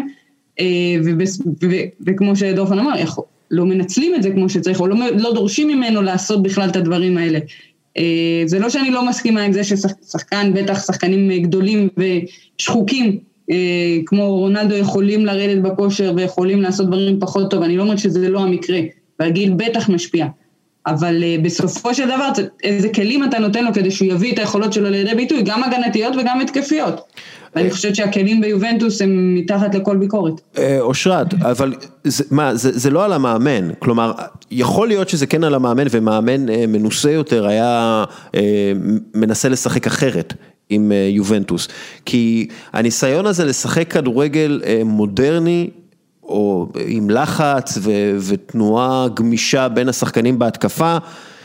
אה, פירלו אמר שהוא לא מפחד מפיטורים בגלל שהוא בא לטווח הארוך אה, והוא, והוא עובד לכמה שנים קדימה, אבל מאוד יכול להיות ש, שזו בדיוק הסיבה שבגללה יובנטוס אה, תסיים עונה ללא תואר. קודם כל אנחנו לא יכולים להאשים את פירלו בתור עדת המעריצים שלו בשום דבר. הוא נראה פנטסטי בחליפה, פשוט אה, באמת. בוא, בוא נתחיל במחמאות. כן. אה, אבל אם נדבר קצת, קצת יותר אה, ברצינות, מן הסתם, אם קבוצה נראית שהיא לא מצליחה להביא את היכולות של השחקנים שלה לידי ביטוי, ליצור איזושהי תבנית התקפית, הרמונית, ליצור איזושהי, איזשהו מערך הגנתי שיהיה מספיק נוקשה, כמו שהיה לנו הרבה מאוד שנים שקיבלנו מיובנטוס, אז מן הסתם למאמן יש חלק בזה. ואני, אבל אני לא בטוחה שעם כל. התזה שלו, ואתה יודע, והרחבת על זה וכתבת על מה שהוא כתב בסיום אה, קורס מאמנים, אני לא חושבת שיש לו את הכלים בכלל ליישם את התזה הזאת, אז זה יכול להיות יפה מאוד ברעיון, המציאות היא שזה ההפך לגמרי. אגב, יכול... יכול להיות שהוא לא יכול ליישם את זה בגלל שיש שם אה, רונלדו שמקבל הרבה יותר מדי כסף ובמקום אה, שיהיה שם בוא נגיד קשרים יותר טובים ויותר איכותיים מרביו ורמזי שאפשר היה להביא אותם עם הכסף שיש לרונלדו, כלומר, יכול להיות שרונלדו פשוט סוג של תוקע ומכביד על יובנטוס? אני לא חושבת שמהבחינה הזאת, מהבחינה הכלכלית, כי אם נסתכל קצת במבט יותר רחב ושינוי חוקי המס ב- באיטליה שמאפשרים לשחקנים זרים, באמת מושכים הרבה מאוד שחקנים זרים שהם אה, מקבלים הנחות מס משמעותיות, יכלו להביא שחקנים טובים, אני חושבת שהבחירה פשוט הייתה לא טובה. אני לא חושבת שיובנטוס זה, זה אה, מועדון שאנחנו צריכים כרגע לרחם עליו מהבחינה הזאת. אה, ואנחנו תמיד מדברים על זה, על, על התקרה הזאת שיש לקבוצות שזוכות בהרבה מאוד תארים פעם אחר פעם אחר פעם, שהן צריכות פתאום לעשות איזשהו שינוי, והן לא יודעות לעשות את השינוי הזה, הן לא יודעות uh, להסתגל. אז uh, אחרי שלקחו כל כך הרבה אליפויות, אז המטרה המוצהרת הייתה ליגת האלופות, מה הם עשו בשביל זה? מה, לא, לא רק ברמת השחקנים, ברמת המועדון, כמו שאנחנו אומרים, להביא את, את uh, רונלדו זה מעולה, אבל אה, בסופו של דבר... הביאו את אבל הם, בסופו של דבר, כל השחקנים שיצאו מהחממה של אייקס, מתברר שהם צריכים זמן הסתגלות אה, יותר, אה, יותר ארוך. אז הם הביאו את דליכט, שאז נחשב כמין, כמין שובר שוויון, אבל אני אתייחס למילה של, של, שאוריאל זרק שם, תזה, זאת אומרת, אתה זוכר את המאמן הזה שלא זכה בכלום, אבל השאירו אותו כי הוא הגשים את התזה שלו? השאלה אם, אתה יודע, אם ללכת על הניצחון עם הכלים שיש לך, או לשנות את שיטת המשחק, אתה יודע, נמכר בקאם ובא רונלדו, לא, שום דמיון, אז, אז משנים את כל uh, שיטת המשחק וצורת המשחק, והדוגמה הזאת ספציפית, אפילו אומרים לסקולס, עכשיו אתה הולך לשחק הרבה יותר מאחורה. Um, אני בסופו של דבר, אתה יודע, בעולם אידיאלי חושב את ה... השיטה באה לשרת את השחקנים. נכון שהרבה פעמים מוכיחים לך ההפך, כמו, כמו גוורדיולה. אבל כמה כסף מושקע כדי להוכיח את ההפך, כאילו? אה, או, איכות השחקנים שמביאים, אה, ההפך זה לביירנים של העולם. אה, רוב המאמנים לא יכולים לפעול, כתבתי תזה בסוף קורס מאמנים, ואני חושב שזה הולך לשנות את הכדורגל, וכן, ומי השחקנים שהחתימו? אה, אוקיי. הולך לעשות שינויים בתזה. כן. אה, כן אבל גם צריך לזכור את הנקודה שבה אה, פירלו הגיע, אה, ואת ה... שוב, מאיזושהי נקודת שבר, שזה לא שאמרו לו, אוקיי, שנה, כמו שהיה אמור להיות בתכנון, תאמן את, ה, את הקבוצה הצעירה יותר, תבנה את עצמך, את ה, את, איך אתה מיישם את הרעיונות, את התזה הזה, ובסופו של דבר, כשנרצה אותך לבוגרים, גם ניתן לך את, ה, את הזמן להחליט בדיוק איזה שחקנים, לפי מעקב כמו שצריך, יכול להיות שהוא החליט על השחקנים, אבל אתם יכולים להסכים איתי שזה לא, לא היה מספיק זמן כדי לבחון וכדי להבין, או בכלל לגבש בעצמו איזה סוג של שחקנים הוא רוצה. היה שם, היה שם בסוף של משחק של פורטו, רביו קיבל את הכדור בקצה הרחבה, ובמקום לקבל החלטה נכונה ולמשוך קדימה את הכדור, להביא אליו... אה, אה, שחקנים, לפתוח חללים עבור החברים שלו לקבוצה, הוא בעט את הכדור בצורה קרלס מה שנקרא, ו, ואז אמרתי, אוקיי, שחקן, אם, אם, אם היו מביאים שחקן יותר טוב מרביו, ביותר כסף, כלומר לא מביאים אותו בחינם אה, בגלל שהוא היה בחינם, אלא מביאים שחקן, ממש רוכשים את השחקן הנכון, במקום הנכון. ו- ומשלמים לו את הכסף הנכון, אה, משהו שהם לא היו יכולים לעשות בגלל קריסטיאנו רונלדו, יכול להיות שהם היו מגיעים למצב הפקעה יותר טוב מול פורטו ואולי מנצחים את המשחק הזה. הרגעים האלה מראים לך מי שחקן איכותי באמת ומי שחקן פחות איכותי, עיין ערך אנדרס איניאסטה בסטמפורד ברידג' ש... שנתן את השער הזה אה, והעלה את הקבוצה של פפ גוורדיאולה בזמנו לגמר. אלו בדיוק הדברים שקובעים מי שחקן של 100 מיליון יורו ומי שחקן של 12 מיליון יורו, זה, זה הדברים הקטנים האלה. אה, אפרופו שחקן של 100 מיליון יורו, הולנד, אה, ארלינג הולנד, מה אתה חושב על זה, דורפן? מה אתה חושב על היצור הזה? לא, לא דיברתי איתך עליו אף פעם. כן, אני, קודם כל דיברנו, ואושרת גם הייתה, ולבנטל גם היה לפני שנה, ואני אמרתי, הוא יזכה מספר פעמים בבלון דה אור. אני לא חכם גדול, אבל כן דיברנו עליו כבר. אז אני לא זכרתי. אז מסתבר שנפלה חומה אה, בגרמניה בשנת 89, אה, והלכו וסגרו את כל המוסדות הקומוניסטיים, היה עוד איזה צוות מחקר אחד שעבד על כדורגלן, וברח משם, ברח משם איזה יצור ש, שזה, שהוא נקרא אצלם בשם קוד כדורגלן וחצי, פשוט לעשות משהו שהוא פי אחד וחצי יותר גדול, מפקיע פי אחד וחצי יותר. אה, מאפשר לך לשחק במערך 4-4-3, כי הוא שני שחקנים בתוך שחקן אחד.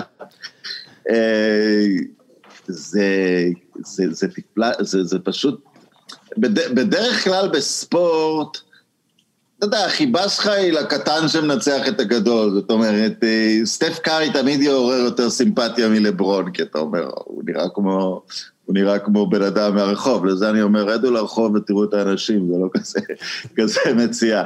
אבל uh, בקטע של כדורגל, שענקים תמיד נראו קצת מסכנים, קצת לא יודעים לשלוט בכדור, uh, והגודל שלו פשוט מייצר תמונה, התמונה הזאת שהוא מרים את מרקו רויסמן, כן. זה כאילו, מי זה באווירה, זה גדול שחקני דורטמונד בכל הזמנים, או בעשור האחרון, הוא מרים אותו כמו ילד ולטף אותו, והוא בן, הוא, הוא, באמת, אה, ברמה החווייתית נראה מכוכב אחר, כי כי לא ראינו דבר כזה. יותר טוב, אתה יודע, יגיע היום שנעשה את הדיונים, מי היה הגדול בהיסטוריה, הגדול בדור שלו, גדול השחקן, אתה יודע, זה הכל זה, אבל, אבל פשוט את, את המחזה הזה, סוג כזה של שחקן, עוד לא ראינו.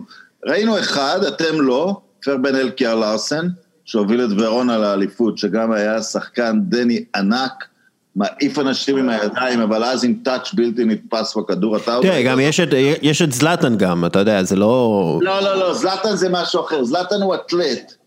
אני מדבר על, אני מדבר על סמי טריילר שנקרא למשחק כדורגל. אופטימוס פריים, אתה מדבר על אופטימוס פריים. כן, זה דבר ש...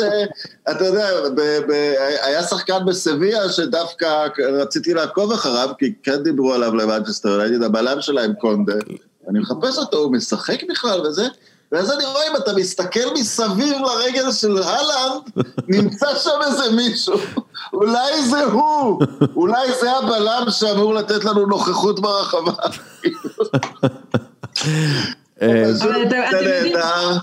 נורא קל גם להסתכל על התכונות הפיזיות שלו, כי הוא באמת, הוא בולט, הוא בולט איך שלא תסתכל עליו, והוא גם משתמש בגוף שלו נהדר, אבל משהו אחד ש...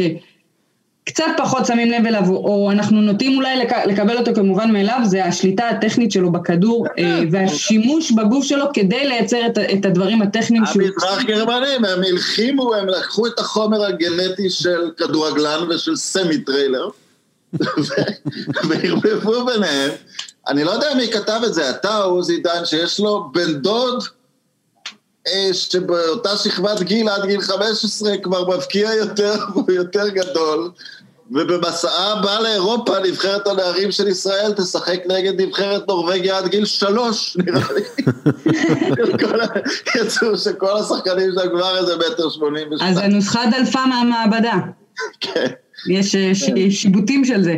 אבל באמת אה, גם, אתה יודע, יש כאלה שזה, אם ננתח גם את התנועה שלו, לפעמים גם זה נראה אפילו טיפה טיפה גמלוני, אבל זה לא, זה הרבה יותר מושלם ושלם.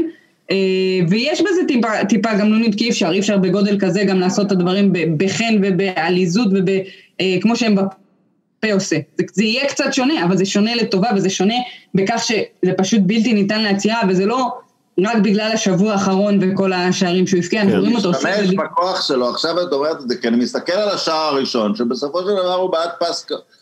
הוא לא משתמש בכוח שלו כדי להפציץ וכדי לנגוח בעוצמה וכדי לדרוש אנשים. הוא משתמש בכוח כדי להתמקם בדיוק איפה שבא לו, והאחרים יתמקמו איפה שהוא נותן להם להתמקם, כן. ומשם הוא משחק בפשטות ובאלגנטיות, הוא לא מפגיז הרבה שערים, או נכון. משהו כזה, אבל הוא פשוט עומד איפה שבא לו, פה אני אעמוד, אתה תעמוד שמה. כן. אגב, כבר יש לו יותר שערי אה, ליגת האלופות מאשר טוטי, רונלדיניו, זינדין זידן, רונלדו הברזילאי, אדריאנו, קרלוס טווס, רדמל פלקאו ורומלו לוקאקו, שאם אפשר להשוות מישהו ל, ל, להולנד, זה, זה לוקאקו, מן הסתם הם שחקנים שונים, אבל גם לוקאקו אה, חזק מאוד עם טאץ' אה, לפעמים אה, די מדהים ושחקן, דרך אגב אני חושב שהוא החלוץ הכי חכם שיש היום, לא רק בגלל הגודל שלו שהוא יודע איך להשתמש בו, פשוט התנועה שלו והמודעות לסביבה והוא יודע מתי להניח את הכדור לאוטורו מרטינז ומתי לשחרר את הכדור הצידה, הוא באמת שחקן אדיר לוקאקו. לא סתם מנצ'סטר סיטי מאוד רוצה אותו, שיהיה המחליף של אגוארו. לא, לא, לגמרי זה אחד השחקנים, אה, אני חושבת, הוא מאוד מוערך, אבל בעיניי הוא לא מוערך אה, מספיק, ולא אה, יודעים כמה הוא, הוא, הוא כל כך אינטליגנטי במשחק שלו, שכמו שדיברנו על אהלן, שהוא יודע להשתמש בגוף שלו, אז הוא יודע להשתמש גם בגוף שלו, אבל פתאום הוא נותן לך איזה צ'יפ או מסירה רכה כזאת, ו- וגם עושה את הלחץ כמו שצריך, נשלים את מה שדיברנו גם על רונלדו, ואני חושבת שבאמת אנחנו, יש איזשהו סוג של רנסאנס של הליגה האיטלקית, בעיקר בגלל מה שקורה באינטר, אה, אבל אה, לוקאקו בהחלט, בהחלט מגיע לו את רוב הקרדיט על מה שקורה שם. אה, אוקיי, בואו שנייה נדבר על אה, ליברפול, שזאת אה, קבוצה, קבוצת פאר באנגליה. אוקיי, ככה, קודם כל, הכישלון של יורגן קלופ העונה, שוב מוכיח שאלכס פרגוסון הוא גדול המאמנים בכל הזמנים, ושהדבר הכי קשה בעולם זה לשמר על מוטיבציה, וזה לא קשור לסטטיסטיקות, זה עניין של רגש, זה עניין של בני אדם. המצב של ליברפול משמח אותי במילא, אתה לא צריך... לא, ברור. העניין הטקטי הוא, אבל שיורגן קלופ בעיניי, הוא כל הזמן, הוא מנסה להמשיך לשחק באותה צורה, לחץ גבוה, קו הגנה גבוה, אבל השחקנים עייפים, בגלל שלוש עונות אה, סופר אינטנסיביות, קורוניה ועניינים, ועניינים כאלה, בגלל הפציעות, הבלמים הם לא אותם בלמים והם לא מתואמים ובגלל שהקשרים צריכים לשחק כבלמים, הקישור פחות טוב, ויש לך מעין קריסה כזאת של, של כל המערך, ואז אין זמן לאימונים, אז קשה יותר לסדר את הסגנון אה, ולשחק את הסגנון החדש, הסגנון הזה, וקשה לשנות את הסגנון למשהו חדש,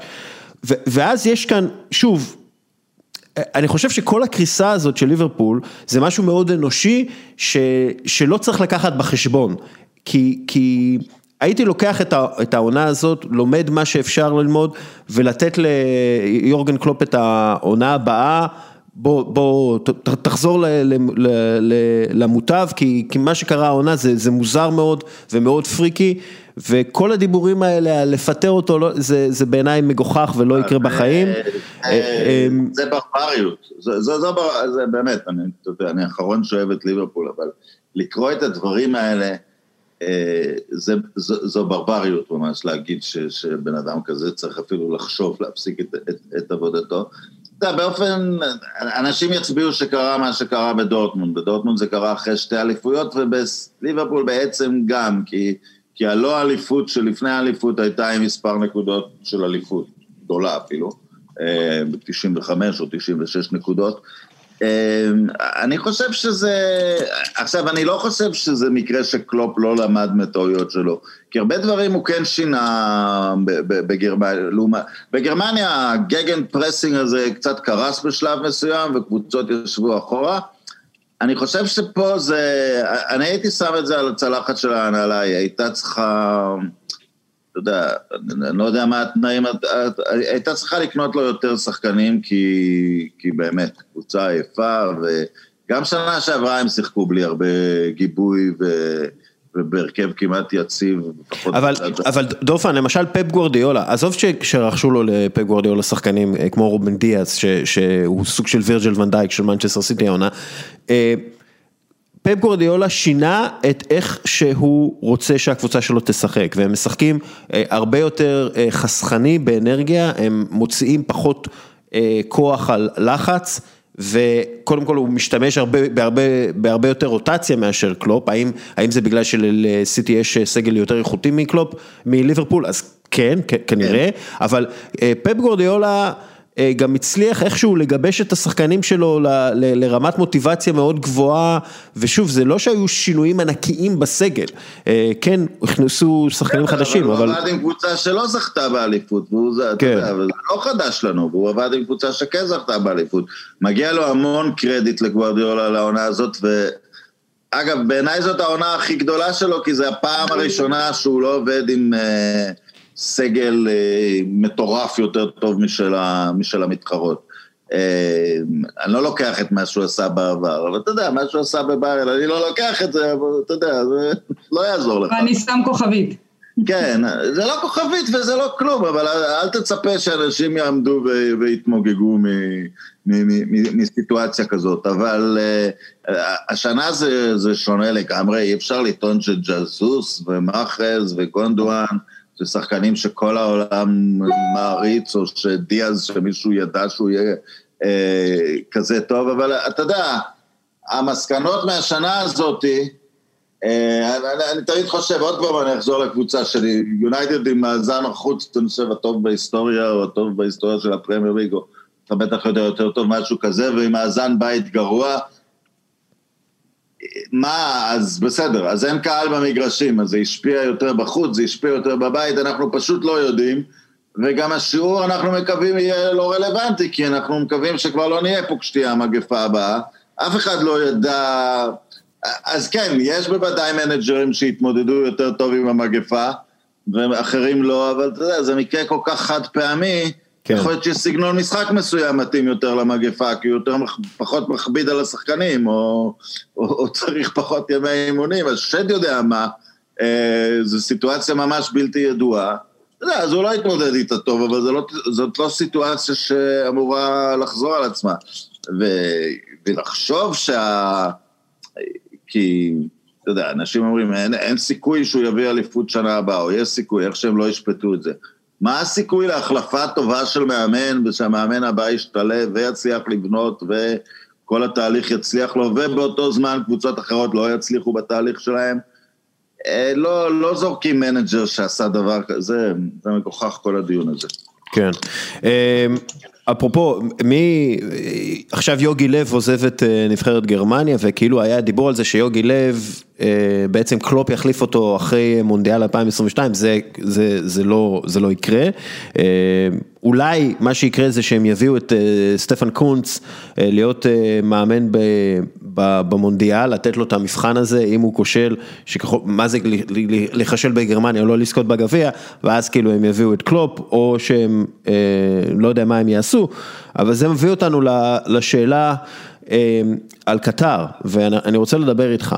אה, עכשיו אנחנו יודעים שאחת מהספקיות דשא העיקריות של אופ"א ופיפ"א, זו חברה הולנדית בשם הנדריקס גראסזודן, הנדריקס גראסזודן אה, החליטה אה, לא לספק דשא למונדיאל 2022 אה, בגלל מותם של יותר מ-6,500 עובדים בעבודות למונדיאל.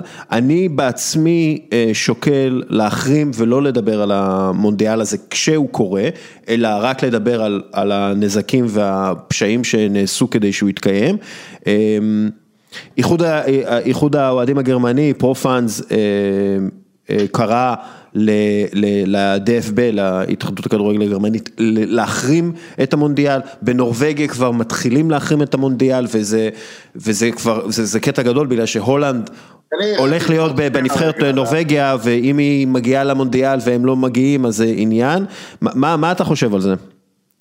קודם כל לגבי הדילמות שלנו, של עיתונאים, אז הפעם הקודמת שהיה משהו קצת דומה הייתה באולימפיאדת אה, בייג'ינג.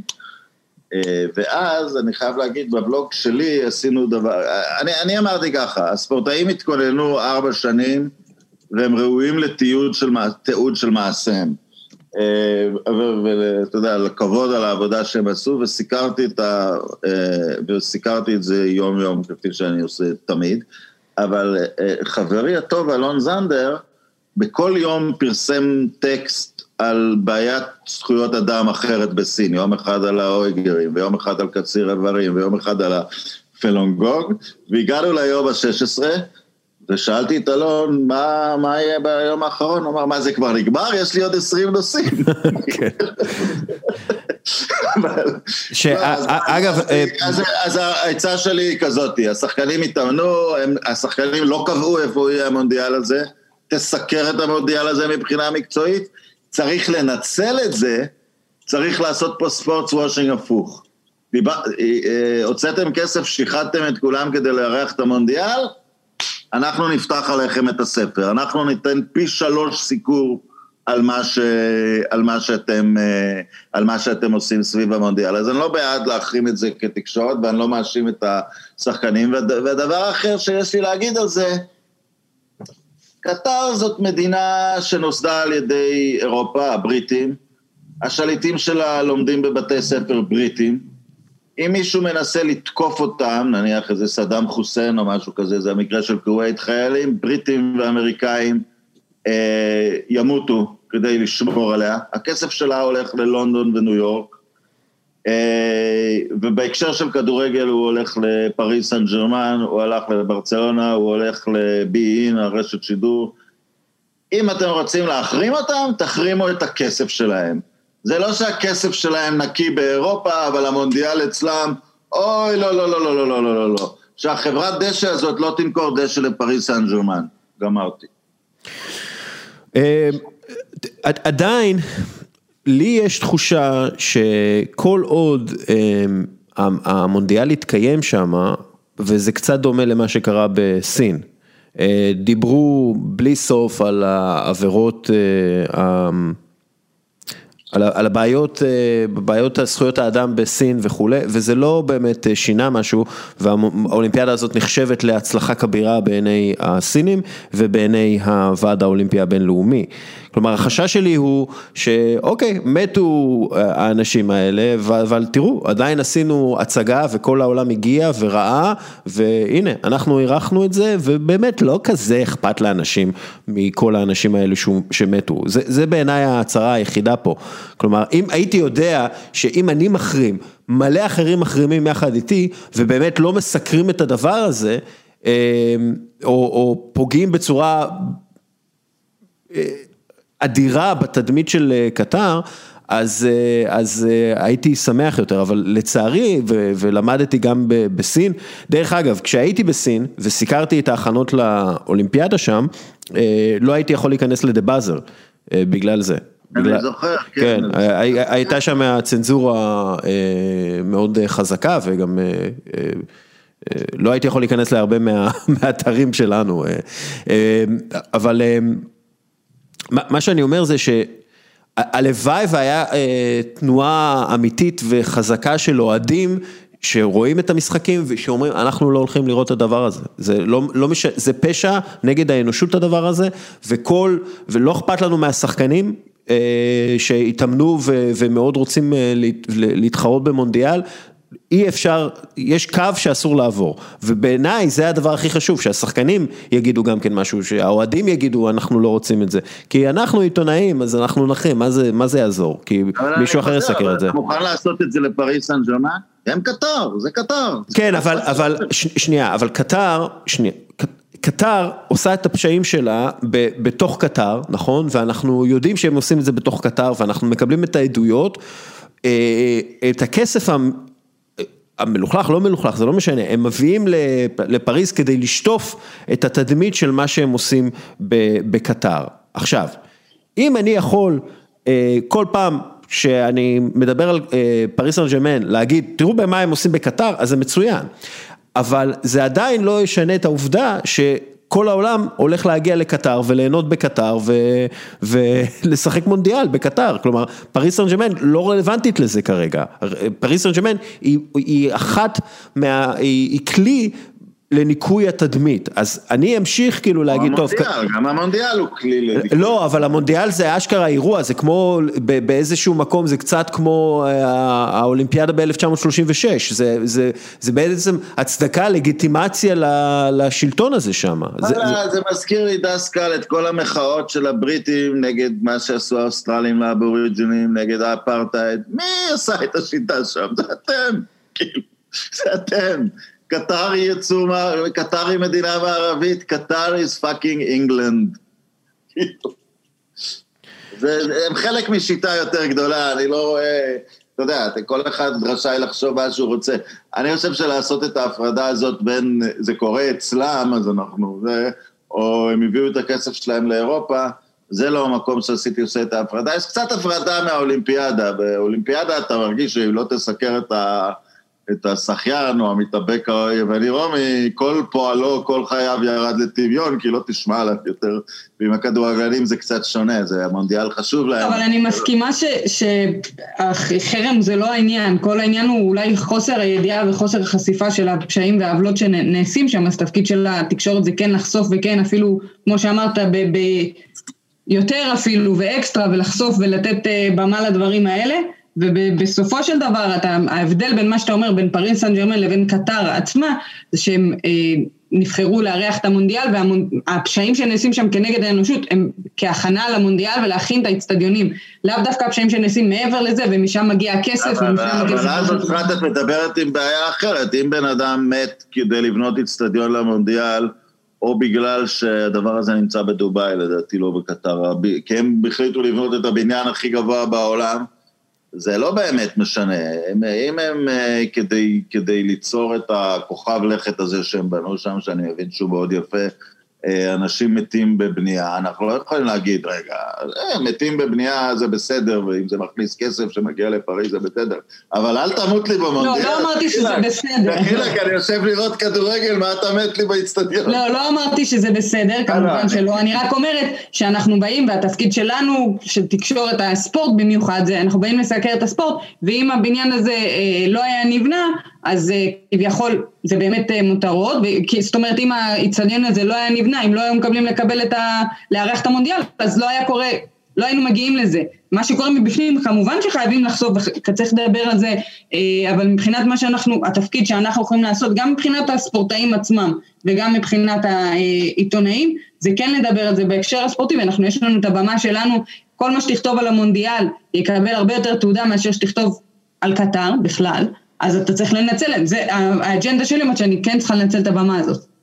קטר, הבעיה העיקרית שיש, תראו, היה מונדיאל עכשיו ברוסיה, שגם יש לה תיק שלם על הגב.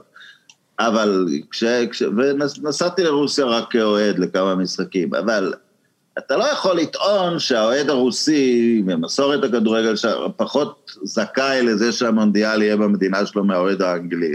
אף אחד לא המציא את המדינה שהוא חי בה, והם אוהבים כדורגל והם ממלאים אצטדיונים, והגיע הזמן שיהיה להם אחד. קטר, אין שום הצדקה, ש... אין להם שום מסורת בכדורגל, הם לא עשו כלום, הם לא תרמו כלום, הם קצת הרסו עם הכסף שלהם באירופה. אז כן, אבל זה בתוך הספקטרום הצר של הספורט, זו החלטה מופרכת לגמרי שיהיה שם, יש כל כך הרבה מדינות, אה, או הולנד, או צ'ילה, לא צ'ילה כבר היה המונדיאל. יש כל כך הרבה מדינות כדורגל מובהקות שצריכות לקבל את המונדיאל לפני זה, שזאת זאת שערורייה שיותר הייתי מתייחס אליה בהקשר הזה. לגבי מה שדסקל מציע, שכולם יחד יחרימו ולא אף אחד לא ידע, אני, אני בעד, אבל אני חושב שאם מדברים על סיכויים, הדבר היחיד שנשאר לנו לעשות זה לא... כי אם, כי אם לא תסקר את המונדיאל, אנשים לא יקראו את מה שתקרא באותו שבוע, הם יקראו על המונדיאל. כן. תשתמש בזה, אז תשתמש, אז תשתמש בזה כדי לספר מה קורה שם, זה מה אה, שאפשר לעשות. אה, ה-XG של סיכוי החרמה כללית של המונדיאל הוא מאוד נמוך. אני לא, אני... כן. זה לא, זה לא יהיה גבוה. אה, אני באמת הייתי מת לעשות כאילו, אם כבר עושים נתונים על משחקים במונדיאל בדצמבר 2022, אז לתת כמה עובדים מתו בכל סיכור לגמרי, משחק. לגמרי, לגמרי, ותן את זה כל יום, אתה יודע, ועוד פעם אני חוזר אגב לפריזמה של הכדורגל, וזה שערורייה, אמרו תמיד שאי אפשר לתת את המונדיאל אה, למדינות, אה, עם בעיות נוספות שיש, אבל למדינות, אה, למדינות הכדורגל של מערב אפריקה, בגלל העונות, ובגלל זה גם אליפות אירופה, אליפות אפריקה חוזרת לחורף, כי אי אפשר ממש לשחק שם בקיץ, פתאום בשביל קטר, מה שלא היו מוכנים לעשות בשביל גאנה וקמרון, כן. וניגריה וכל המדינות שנתנו כל כך הרבה לכדורגל, מוכנים לעשות בשביל הדרקים האלה. אה, לפני שאנחנו עוברים למקבילית המוחות, אני רוצה לדבר איתך על נבדלים. אה, ארסן ונגר הציג קונספט חדש לנבדל, אה, אם חלק ממך או מהחלוץ, לא ממך דורפן, אתה לא משחק, אם חלק מהחלוץ לא בנבדל, אז הוא לא בנבדל, אה, אומרים שזה יקטין את מספר הנבדלים במשחק מארבע אה, לשניים, לפי הדאטה, אה, יבחנו את הנושא בשבועות הקרובים, ואני אומר, אלוהים אדירים, למה לסבך את העניינים? זה ששחקנים באותו הקו, הם, הם באותו הקו, אפשר לראות את זה עם העין, לא צריך ללכת סנטימטר ולא מילימטר, היגיון, זהו, תראו, הם באותו קו פחות או יותר, אז עם הבית צ'כי, הם באותו קו, זה אותו קו. מה, מה אתם מספחים את זה? קודם כל זה טיפשי להגיד שמשהו ישנה את כמות הנבדלים. כי קבוצות, אה, אתה יודע, ילמדו את הנושא כן. ועדיין ישחקו מלכודת נבדל, אה, זה, זה, זה מהר מאוד יתאזן. הדבר היחיד שאני אומר זה, זה ודאות, ולכן אני לא אוהב את הבדיקה של חלק גוף, כי אנחנו רואים בטלוויזיה משהו תלת מימד, ואנחנו לא יכולים להיות משוכנעים, והם מבזבזים על זה הרבה זמן, לכו על כפות הרגליים וזהו. אם כפות הרגליים לא בנבדל, אם אתה נורא בא לך להישען קדימה, תעשה את זה, זה לא... אה, כי כפות הרגליים, הם, זה, זה פשוט יקצר את הזמן שעבר אה, מחליט את כל הדברים האלה. כי ראית, הם בונים את הקיר הווירטואלי הזה, והאם האם היד שלו עברה או משהו, זה... לא, זה, זה, אני, אני באמת, אני אומר, אלוהים אדירים, פשוט תראו אם יש נבדל ברור, אם אין נבדל ברור, ההוא קצת ככה, אז, אז זה לא נבדל, זהו, זה, זה כל העניין. באמת שאני לא, זה, אגב, זה מה שעשו ב-MLS, וזה מה שעשו במונדיאל 2018 דרך אגב, פשוט בדקו לראות אם באותו קו, אותו קו, סבבה, לא הלכו על הסנטימטר והמילימטר, זה פשוט, זה פשוט משגע אותי. וזה בדיוק הבעיה, חוסר האחידות הזה, שאתה מדבר על, על קו, אז מה העובי של הקו, או למה במונדיאל ככה, וב... אה, אתה יודע, גם כל עניין של שיפוט המסך שהוא הרבה יותר גדול מנבדל כזה או אחר, אז למה במקום אחד זה מתנהל בצורה כזאת ובמקום אחר בצורה אחרת, וזו הבעייתיות הכי גדולה של חוקת הכדורגל, שהכל נתון לפרשנות. גם משהו שאמור להיות שחור או לבן, אופסייד, יש אופסייד או אין אופסייד, הוא הופך להיות פלפול של אברי חלקים ועניין של סנטימטר של לפה או לשם, זה, אה, אומרים על הכדורגל של הספורט כאילו שהכי מבינים בספורט להמונים וכולם משחקים את זה וכולם מבינים אותו ואנחנו מצליחים איכשהו משנה לשנה, מהחלטה להחלטה לסבך אותו עוד יותר.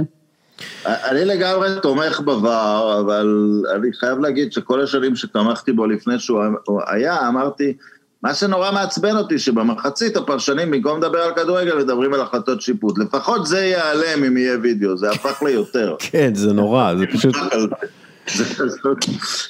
לא, זה גם, אתה, למשל היה את הקטע הזה עם היד אה, של ארסנל במשחק נגד, אה, המשחק האחרון נגד ברנלי. אתה אומר, אוקיי, בשביל זה הקימו את הוואר, בשביל לראות יד מאוד ברורה שהשופט לא הצליח לראות בגלל זווית אה, במגרש. ואז זה לא יד, ואז כאילו, היד של השחקן התוקף שבעטו לו את הכדור עליו והיא הייתה צמודה, זה יד ו... תראה, כל הרעיון של אחידות נעלם אם אתה קורא לשופט, אם יש אחידות, אז יש צוות שופטים קטן שמתחלף בעמדת עבר, והם יוצאים, אם אתה קורא לשופט המשחק, אז אתה מחזיר את חוסר האחידות לתוך הדברים. אתה יודע, זה עובד נורא טוב, אתה יודע, ברוגבי עבר, אבל שם הם נורא נצמדים למה שאתה אומר, ומשדרים את הדיון ביניהם. כן. קצת יותר קל, כי זה ענף שדובר ברובו רק אנגלית, אבל, אה, אבל, אבל הם, הם מסיימים את הדיון במילים nothing conclusive, ולכן ההחלטות לא לוקחות הרבה זמן. אם לא ראיתי פה פיל דורך על עכבר, נגמר התפקיד שלי כבר. כן. וזה גם אה, מתחרז אפילו.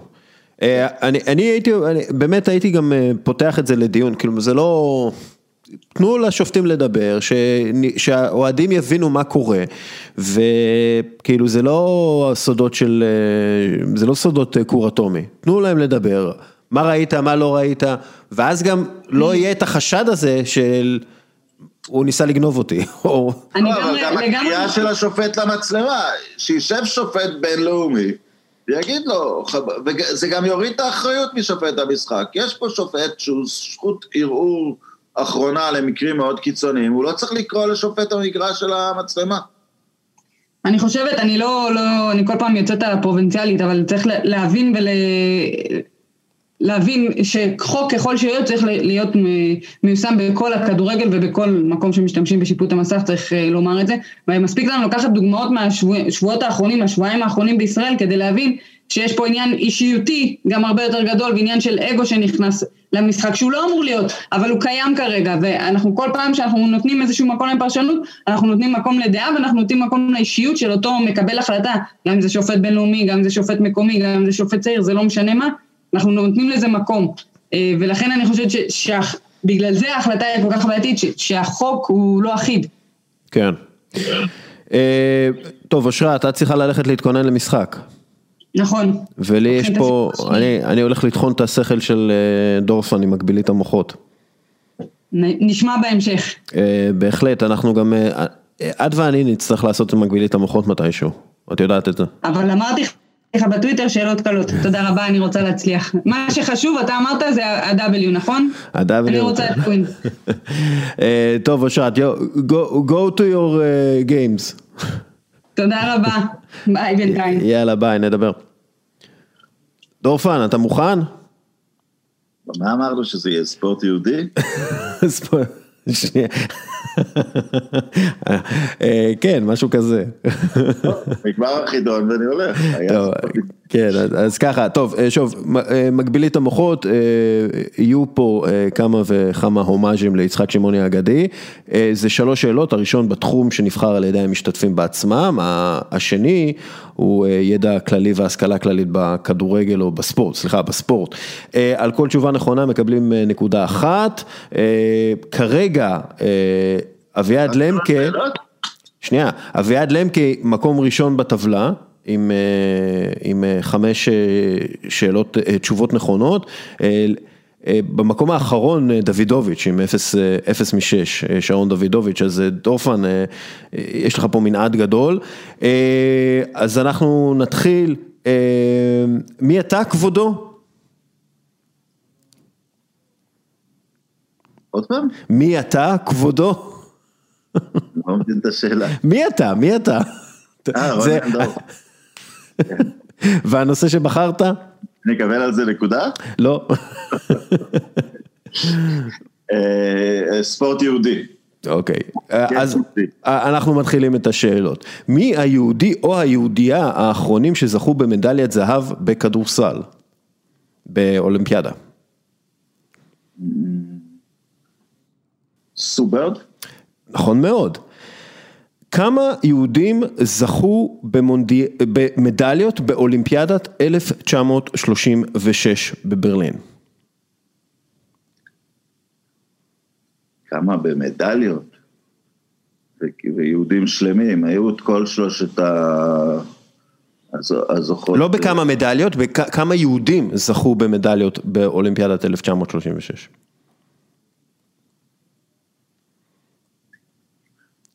אני אצטרך... שלוש קופצות לגובה, היו שני שחקני כדורסל, אני יודע בוודאות. אני אגיד שבעה. חמישה עשר. אוקיי. לפני לוס אנג'לס לייקרס, מי הקבוצה האחרונה ב-NBA שזכתה באליפות למרות שלא היה לה בעלים יהודי? לפני הלייקרס, בוא נלך אחורה מהר, הווריורס.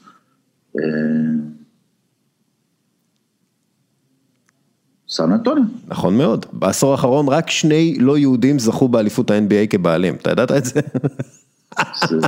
איזה השתלטות ציונית נוראית על הליגה הטובה בכדורסל העולמי. אוקיי, יפה, שתיים משלוש כרגע, דורפן. בסדר, אני לא אחרונים, זה כבר טוב.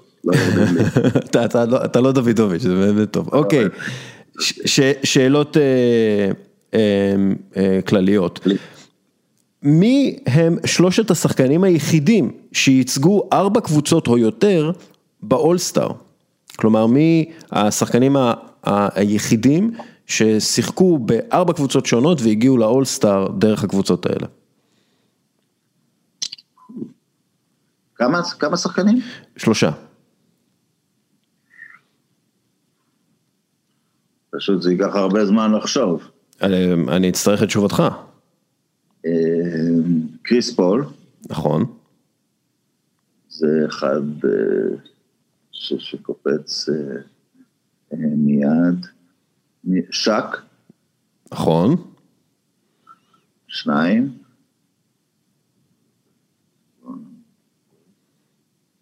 לא, ג'יימס ארדן זה אולי שתיים אפילו, לא שלוש. אין רמזים, אני מניח. אין רמזים, אנחנו פה, אנחנו עוסקים ב... אתה יודע, זה מגביל את המוחות, זה קשה. אני חייב ללכת על כל ההיסטוריה. מי כזה קפץ הרבה קבוצות? צ'ארלס ברקלי?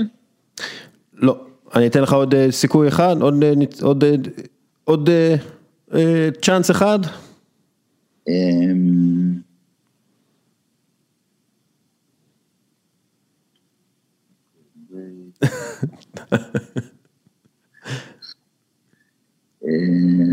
אוקיי, אנחנו... מוזס מלון. אה, בום! יפה. על הבאזר. יפה.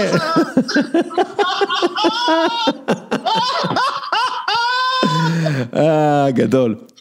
טוב, כמה שחקנים פעילים בפרמייר ליג יש בטופ 10 של המבשלים הגדולים בהיסטוריה של הליגה, של הפרמייר ליג, לא של הליגה האנגלית, כמה שחקנים פעילים בפרמייר ליג יש בטופ 10 של המבשלים הגדולים בהיסטוריה של הליגה, פעילים בפרמייר ליג, לא פעילים במקומות אחרים, כמה שחקנים פעילים בפרמייר ליג. בפרמייר ליג והם בטופ 10 כן. של מבשלים. שניים. נכון. אתה יודע מי? דה ברוין זה אחד. נכון. אולי גם מסיטי יש שני. הוא היה, הוא היה בסיטי. לא, לא. ג'יימס מילנר. אבל אה, בסדר, קיבלת את הנקודה. אוקיי, ושאלה אחרונה, מי הכובש המצטיין בכל הזמנים של נבחרת ברית המועצות בכדורגל?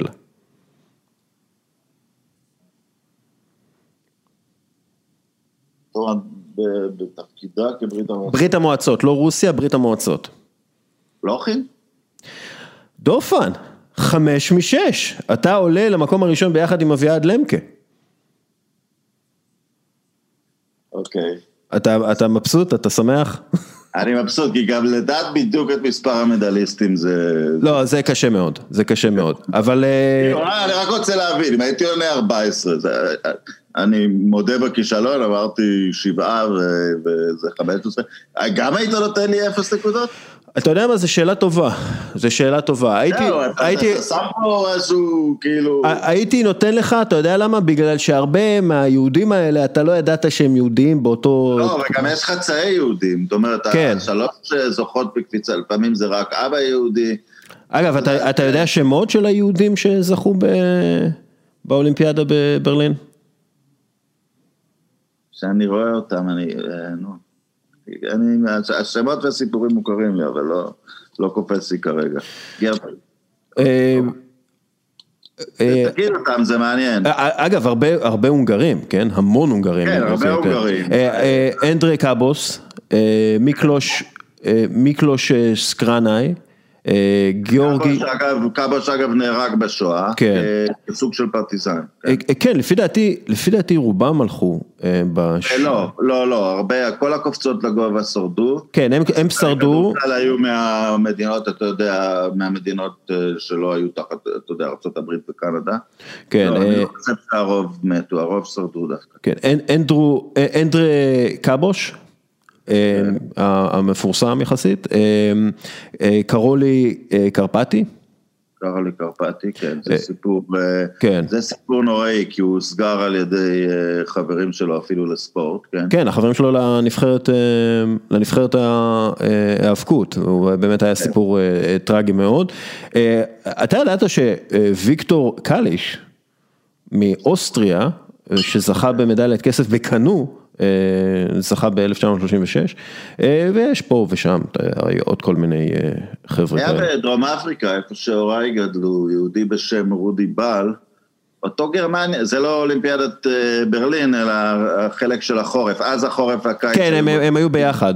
גרמיש. כן. הוא, הוא, הוא, הוא כבר עזב את גרמניה, וגרמניה חזרה, קראה לו חזרה, כי הם רצו שיהיה... קפטן יהודי לנבחרת בשביל הספורט וושינג שדיברנו עליו כן, במקרה, כן. בהקשר של קטר, אז הוא, הוא חזר כדי לייצג את גרמניה באותם משחקים, ואז uh, חזר לדרום אפריקה. אני לא חושב שהם זכו במדליה באוגי קירח, אבל... לא, אבל... לא, uh, היו, בחלק של החורף היו לך... Uh, uh, ברשימה שלך נמצאים אנשים כמו מרטי גליקמן, שהיו בקבוצת השליחים, אבל ארצות הברית, כדי לא להעליב את הנאצים, סטולר וגליקמן. לא, הם לא... הוציאו אותם, כן. אז, אז אתה יודע, בחוקים של היום, כל נבחרת השליחים זוכה במדליה, גם המחליפים, אז גם הם היו זוכים במדליות, אז זו שאלה לא, לא, לא חוקית, לא לגיטימית, אבל בסדר, מוזס מלון היה שווה את כל הדבר הזה. לא, מוזס מלון זה גם היה, אתה יודע, בדיוק ב... היה, כאילו הלכו לזה, לראות אם התשובה עזבה את הפה כשעוד יש זמן על השעון. אה, כן, תשמע, היו, היו הרבה ספורטאים יהודים אה, באולימפיאדה הזאת. אה, אגב, ב-1948 היו לך גם כן כמה יהודים שזכו, רובם, כולם מארצות הברית. אבל... כן, אתה יודע, כי באופן אירוני, כן. הונגריה הורחקה עם הרבה ספורטאים יהודים טובים, או חלקם בגלל... יודע, היו יהודים שלא יכלו להשתתף בגלל שהמדינה שלהם הייתה מהמדינות המנצחות, זה... כן, חלק, חלק מהדברים ההגיוניים שקרו בזמנו. דורפן, תודה רבה לך. יש איזה עוד משהו שאתה רוצה למסור לאומה? כן, אני רוצה לדעת איזה פרס אני מקבל אם אני במקום הראשון. אתה לא, אתה לא, אתה, אתה, יהיה לך אה, מאבק בשמינית גמר נגד יריב פחות קשה. זה ה... אה, זה ממשיך, זה לא סיימתי. כן, דורפן, אני הסברתי לך את החוקים. אוקיי, בסדר.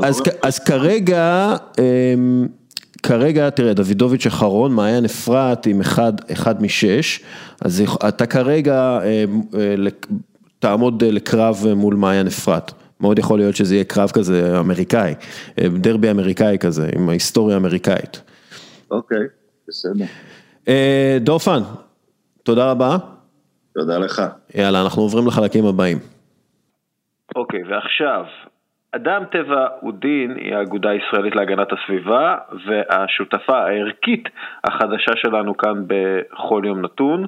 אה, עורכת דין ליהי גולדנברג מאדם טבע ודין, תדבר איתנו מדי פרק על נתון מהסוגיה החשובה ביותר לאנושות כרגע, שזה האקלים והסביבה.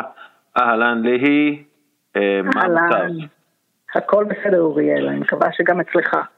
אה, את יודעת, ברמת הסביר, כן, בהחלט.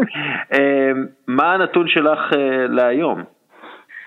הנתון היום הוא 92% מהפסולת בחופים בישראל מורכבת מפלסטיק. מה, מה זה אומר פסולת בחופים? אה, זה אומר שעשו לא מעט מחקרים, ומחקר ספציפי שהמשרד להגנת הסביבה ועמותת אקו, כדוגמה עשו בחופים, ובאמת אספו את כל הפסולת שמצאו בים, כן? שבוע שעבר דיברנו על אסון הזפת, ויצאו לא מעט אנשים לים לנקות את הזפת, אבל מצאו גם פסולת, כן? ומכל הפסולת שמוצאים בים במהלך אה, לא מעט שנים גילו שבחופי ישראל 92% אה, מהפסולת הזאת היא מורכבת מפלסטיק. מה זה פלסטיק, שקיות שאנחנו לוקחים מהסופר, אה, אריזות של אוכל, אה, כוסות קפה חד פעמים אה, וכדומה. וזה פסולת מן הסתם בגלל שזה פלסטיק, זה אנחנו אחראים לזה, כלומר אנחנו, אנחנו שמים את הפלסטיק הזה על החופים בעצם. תקשיב, זה מגיע מכל המקומות, יש חלק, משהו כמו שליש מגיע, בוא נגיד, מחו"ל מהסחף, אבל כן, הרוב מגיע מאנשים כמונו שמגיעים לים ו... מביאים איתם איזה נשנוש ככה ומשאירים אותו בים, או גם מי שמטייל בעצם מיד הנחלים, כן, וזורק את הפסולת שלו שם ולא אוסף אחריו, זה מגיע בסופו של דבר לים. כן, ומה הסכנות בזה? תקשיב, אה, פלסטיק אמנם יש לו אה, הרבה דברים מאוד טובים בפועל, אה, במיוחד שימושים רפואיים, אבל הבעיה בפלסטיק זה גם מבחינת הפירוק שלו, שלוקח אה, מאות שנים אם לא יותר, וגם מבחינת הזיהום, היו מחקרים לא מזמן שראו, אתה יודע, פסולת פלסטיק ומיקרו פלסטיק בדגים, ובסופו של דבר אה, יגלו את זה גם בתוכנו. כן, כי, כי בעצם אנחנו אוכלים את הדגים שאוכלים את הפלסטיק. ו... וכולי וכולי, כן. אמ, ומה אנחנו יכולים לעשות בקשר לזה? תקשיב, קודם כל אה, האחריות אני תמיד אטיל קודם כל למדינה, כן? אז uh, אין פה איזושהי תוכנית uh, טיפול כמו שצריך בפסולת פלסטיק, תוכנית מחזור, אבל מה שאנחנו יכולים לעשות זה א', לאסוף אחרינו, וב', כשאנחנו מקבלים החלטה להגיע לים, במקום להביא שקית פלסטיק, לחשוב על בוא נגיד שקית נייר או שקית רב פעמית כדוגמה, ושכך נשאיר פחות חותם לדורות הבאים. אה, אוקיי, אז עם, ה, עם הדבר הזה, עם ה-call to action הזה, חברים, תימנעו מפלסטיק כמה שאפשר. אה, אפשר להגיע עם קופסת פלסטיק רב פעמית, כן? זה אפשר. אפשר לשים את הסנדוויץ' בזה, אוקיי? עדיף. עדיף, כן. גם עדיף, זה יותר טוב מ... אני, אני אוהב יותר את, ה, את הקופסה מאשר את הניילון, בגלל שיש איזה משהו טקסי כזה שפותחים את הקופסה ואז יש את הסנדוויץ' בפנים, זה מזכיר לי מאוד... Uh, uh, אנגלים. בסנדוויצ'ים שלהם. אה, לא משנה, עזבי, זה רק הראש שלי. אוקיי, אה, עד כאן, אה, עד כאן הפינה שלנו, תודה רבה, ליהי, ונדע בשבוע הבא. להתראות, ביי. ביי ביי. This could open up for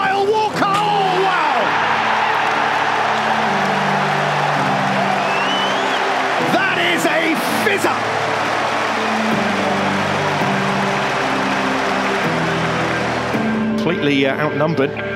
will be space somewhere. Gundogan! Manchester City find that space, and Gundogan finds the top corner with a wonderful finish. Mares tries to bend it. It's a beautiful שחקנים מעידים שקשה לשחק תחת פפ גוורדיולה. יוזי אקימך מבאייר מינכן אמר פעם שלעיתים היה יוצא מאימונים עם כאב ראש בגלל ההוראות הטקטיות של פפ. מרק בראטה, לשעבר שחקן של פפ בברצלונה, סיפר כל יום, כל אימון, כל חימום, במהלך הרונדו, הוא ממש יושב לך על הראש. הוא לא רוצה להשאיר שום פרט למזל. אתה מאה אחוז מפוקס בכל רגע, ואתה רואה שאם הוא מסביר משהו, זה מה שיקרה. הוא ממש בעל חזון. זה גורם לכל שחקן להשתפר. פפ דורש 100% ריכוז לא רק משחקניו, הוא עצמו בקושי לוקח חופשות ועובד שעות על גבי שעות בהכנות למשחקים ולאימונים. בעונתו השלישית במינכן, הוא בילה 12 ימים בניתוח של עשרה משחקים של בנפיקה לפני משחק מול הקבוצה הפורטוגלית. הוא ישב במשרד שעות כה רבות עד שסבל מגב תפוס ובקושי הצליח ללכת. בעיקרון, סרטוני ההכנה הטקטית של פפ קצרים מאוד, מקסימום 20 דקות. הסרטונים כוללים פרטים קטנים, כמו איך הבלם אוהב לקבל את הכדור, ואיך המגן מוסר אחורה או קדימה. כל פרט קטן יכול לשנות את התוכנית הטקטית, הוא מרוכז בפרטים קטנים שרבים מאיתנו לא יראו לעולם, מסביר בראטה, שגילה כי שחקניו של פפ צופים בווידאו כהכנה למשחק כמעט מדי יום. מעט אינפורמציה כל יום. שחקנים רבים אומרים שאחרי שנים עם גוורדיולה, הם יודעים בדיוק למה לצפות על המגרש ומתי זה יקרה, ולכן השחקנים פשוט סומכים עליו. דני אלווס סיכם זאת באופן הטוב ביותר. אם פפ יגיד לי לקפוץ מהיציע בקאמפ נו, אקפוץ, כי אחשוב שיש לכך סיבה טובה. ואולם, בעקבות העונה שעברה, שהייתה גרועה בסטנדרטים הגבוהים של פפ, והוא לנוכח תחילת העונה הנוכחית, שהייתה מאוד מגומגמת, החלו להופיע סימני שאלה סביב סגנון הניהול והמשחק של המאמן הקטלני. האם הוא אינטנסיבי מדי, מתודי מדי, קשה מדי לשחקנים? האם פפ שרף את עצמו? תחילת העונה הייתה הגרועה ביותר בקריירה שלו, ואולם אנחנו במרץ, וסיטי שוב נראית כמו הקבוצה הכי טובה ומגובשת בכדורגל האנגלי. איך זה קרה פתאום? Back. But what is the reason, the secret to this incredible run? Just listen to Guardiola's answer here. We have a lot of money to buy a lot of incredible players. this is I love it. Yeah. Yeah, we Seriously. The, all the time we win for the money. That is true. Mm. So without good quality of players, we cannot do it. The, the humanity of this group, the players are fantastic. They have an incredible relation and play every game to thinking just this one, win this game. זה קשור הרבה לכסף, זה קשור הרבה ליכולות הטקטיות של פפ, אבל לא פחות מכך, גם ליכולות האנושיות שלו. גוורדיולה הוא אדם אמפתי שמאוד מתעניין באנשים שעובדים איתו. הוא מוכן להתפשר ולהתאים את עצמו, הסביר הביוגרף שלו, מרטין פרנאו. הוא מהיר מאוד בלזהות מה אחרים מרגישים ופועל לפי זה. כך למשל פפ לעתים מסתובב ברחבי המועדון כשהוא נראה שקוע לחלוטין במחשבה על כדורגל ואז תתפרץ ממנו מחוות חיבה כלפי מישהו, חיבוק אוהב או מחמאה מפתיעה. פפ אוהב להחמיא לשחקניו, לעתים בהגזמה. Juan is the most, most, most talented player I ever seen in my career as a football player manager. He has everything to become one, one of the best players, uh, not just in England. פיל פודן הוא השחקן המוכשר ביותר שראיתי, אמר על הילד המוכשר מי שהיה המאמן של לאו מסי. אולכסנדר זינצ'נקו הוא אחד השחקנים החכמים בעולם. פרננדיניו הוא נפלא, ואפילו סקוט קרסון, השוער השלישי, הוא כמו קפטן נוסף, הוא כל כך חשוב. למחמאות הללו יש תפקיד חשוב באיך שסיטי נראית ואיך שפפ מנהל. זה אולי נשמע פשטני, אבל אנשים מקבלים אנרגיות ומרגישים טוב כשהבוסים מחמיאים להם. פרופסור מורין אמברוז, פסיכולוגית ארגונית החוקרת אתיקה עסקית באוניברסיטת סנטרל פלורידה, בילתה 15 שנה במחקר של האספקטים השליליים בשוק העבודה האמריקאי, ובדקה כיצד מחמאות ופידבקים חיוביים משפיעים על העובדים. במחקר שהתפרסם ב-Journal of Management, היא מגלה שמעבידים שמראים הערכה והכרת תודה על בסיס קבוע, הופכים את עובדיהם ליותר אנרגטיים, אופטימיים ומסופקים יותר בעבודתם, ללא קשר לשכר. עוד דבר שנראה מובן מאליו, אבל מעבידים ומאמנים לא עושים אותו מספיק, זה לברר איך מישהו מרגיש. לפי מחקר של דוקטור ג'נפר צ'יבנס, פסיכולוגית מאוניברסיטת אוהיו סטייט, משפטים כמו אני מבין איך אתה מרגיש, מצמצמים את התחושות הרעות של אנשים ומשפרים את מצב רוחם. ובאמת, פפ מנהל עם שחקניו מדיניות דלת פתוחה של 24 שעות ביממה. הם יכולים לדבר איתו בכל עת שירצו, ובדרך כלל, הוא עצמו יוזם את השיחה. הוא תמיד יחבק אותך וישאל מה קורה, סיפר יאן קירשוף ששיחק בביירן של פפ. ג'פרן סוארז, ששיחק אצלו בברצלונה בי, אמר, תמיד הרגשתי שהוא רוצה את הטוב ביותר עבורי. כדורגל הוא תעשייה, והעובדים שלה הם שחקנים שלא פעם מרגישים כמו נכסים עם תגי מחיר בשווי עשרות מיליוני יורו. המאמן נתפס כמנהיג טקטי ששולח את חייליו לקרב למען מועדון כדורגל, מוסד כלכלי וכמעט דתי עבור מאות אלפי אוהדים. באווירה כזו, לא קשה לשכוח שהעובדים והנכסים העיקריים של מועדון הם אנשים צעירים שלפעמים זקוקים למחמאה, לחיבוק או לשאלת איך המרגש. זה לא פחות חשוב מלתת את האנקדוטה הטקטית המושלמת, רגע לפני היציאה לקרב. Can you imagine a, a ball, a ball boy in his own country, small country, ball boy, go to the academy with 13 years old and have to play in the first team, in his own team, in the hurry. Stay there a lot of years and have to become a manager with 37 years old and in four years destroy football. It's me. It's me. I had the privilege to live that. I destroyed football like you destroyed the Premier League. Like you destroyed the Premier League this season. And the people are to say the Pep team. Ah, Pep, how good is. Right, left, left, right, inside, upside, left the pitch. Ah, how good it is. Pep is top. No, no, no, no. No. All the time I said the same. It's friend to you. Of course, but many media, press conference like this, and the people believe it's the managers. No, guys, it belongs to you. Yeah, the football guys belong to you, not belong to me. עד כאן פרק 362, אני רוצה להודות לרונן דורפן מבודפשט, לאושרת עיני מהרצליה. אני רוצה להודות לטבע דין ודברים על החסות לפרק, ואני רוצה גם להודות לעסק טעים על החסות לפירוט הפרק, תתקשרו אליהם, תזמינו אוכל, אחלה אוכל. ואני רוצה גם להודות לך, מאזין יקר, שנשאר עד הסוף. יאללה, ביי.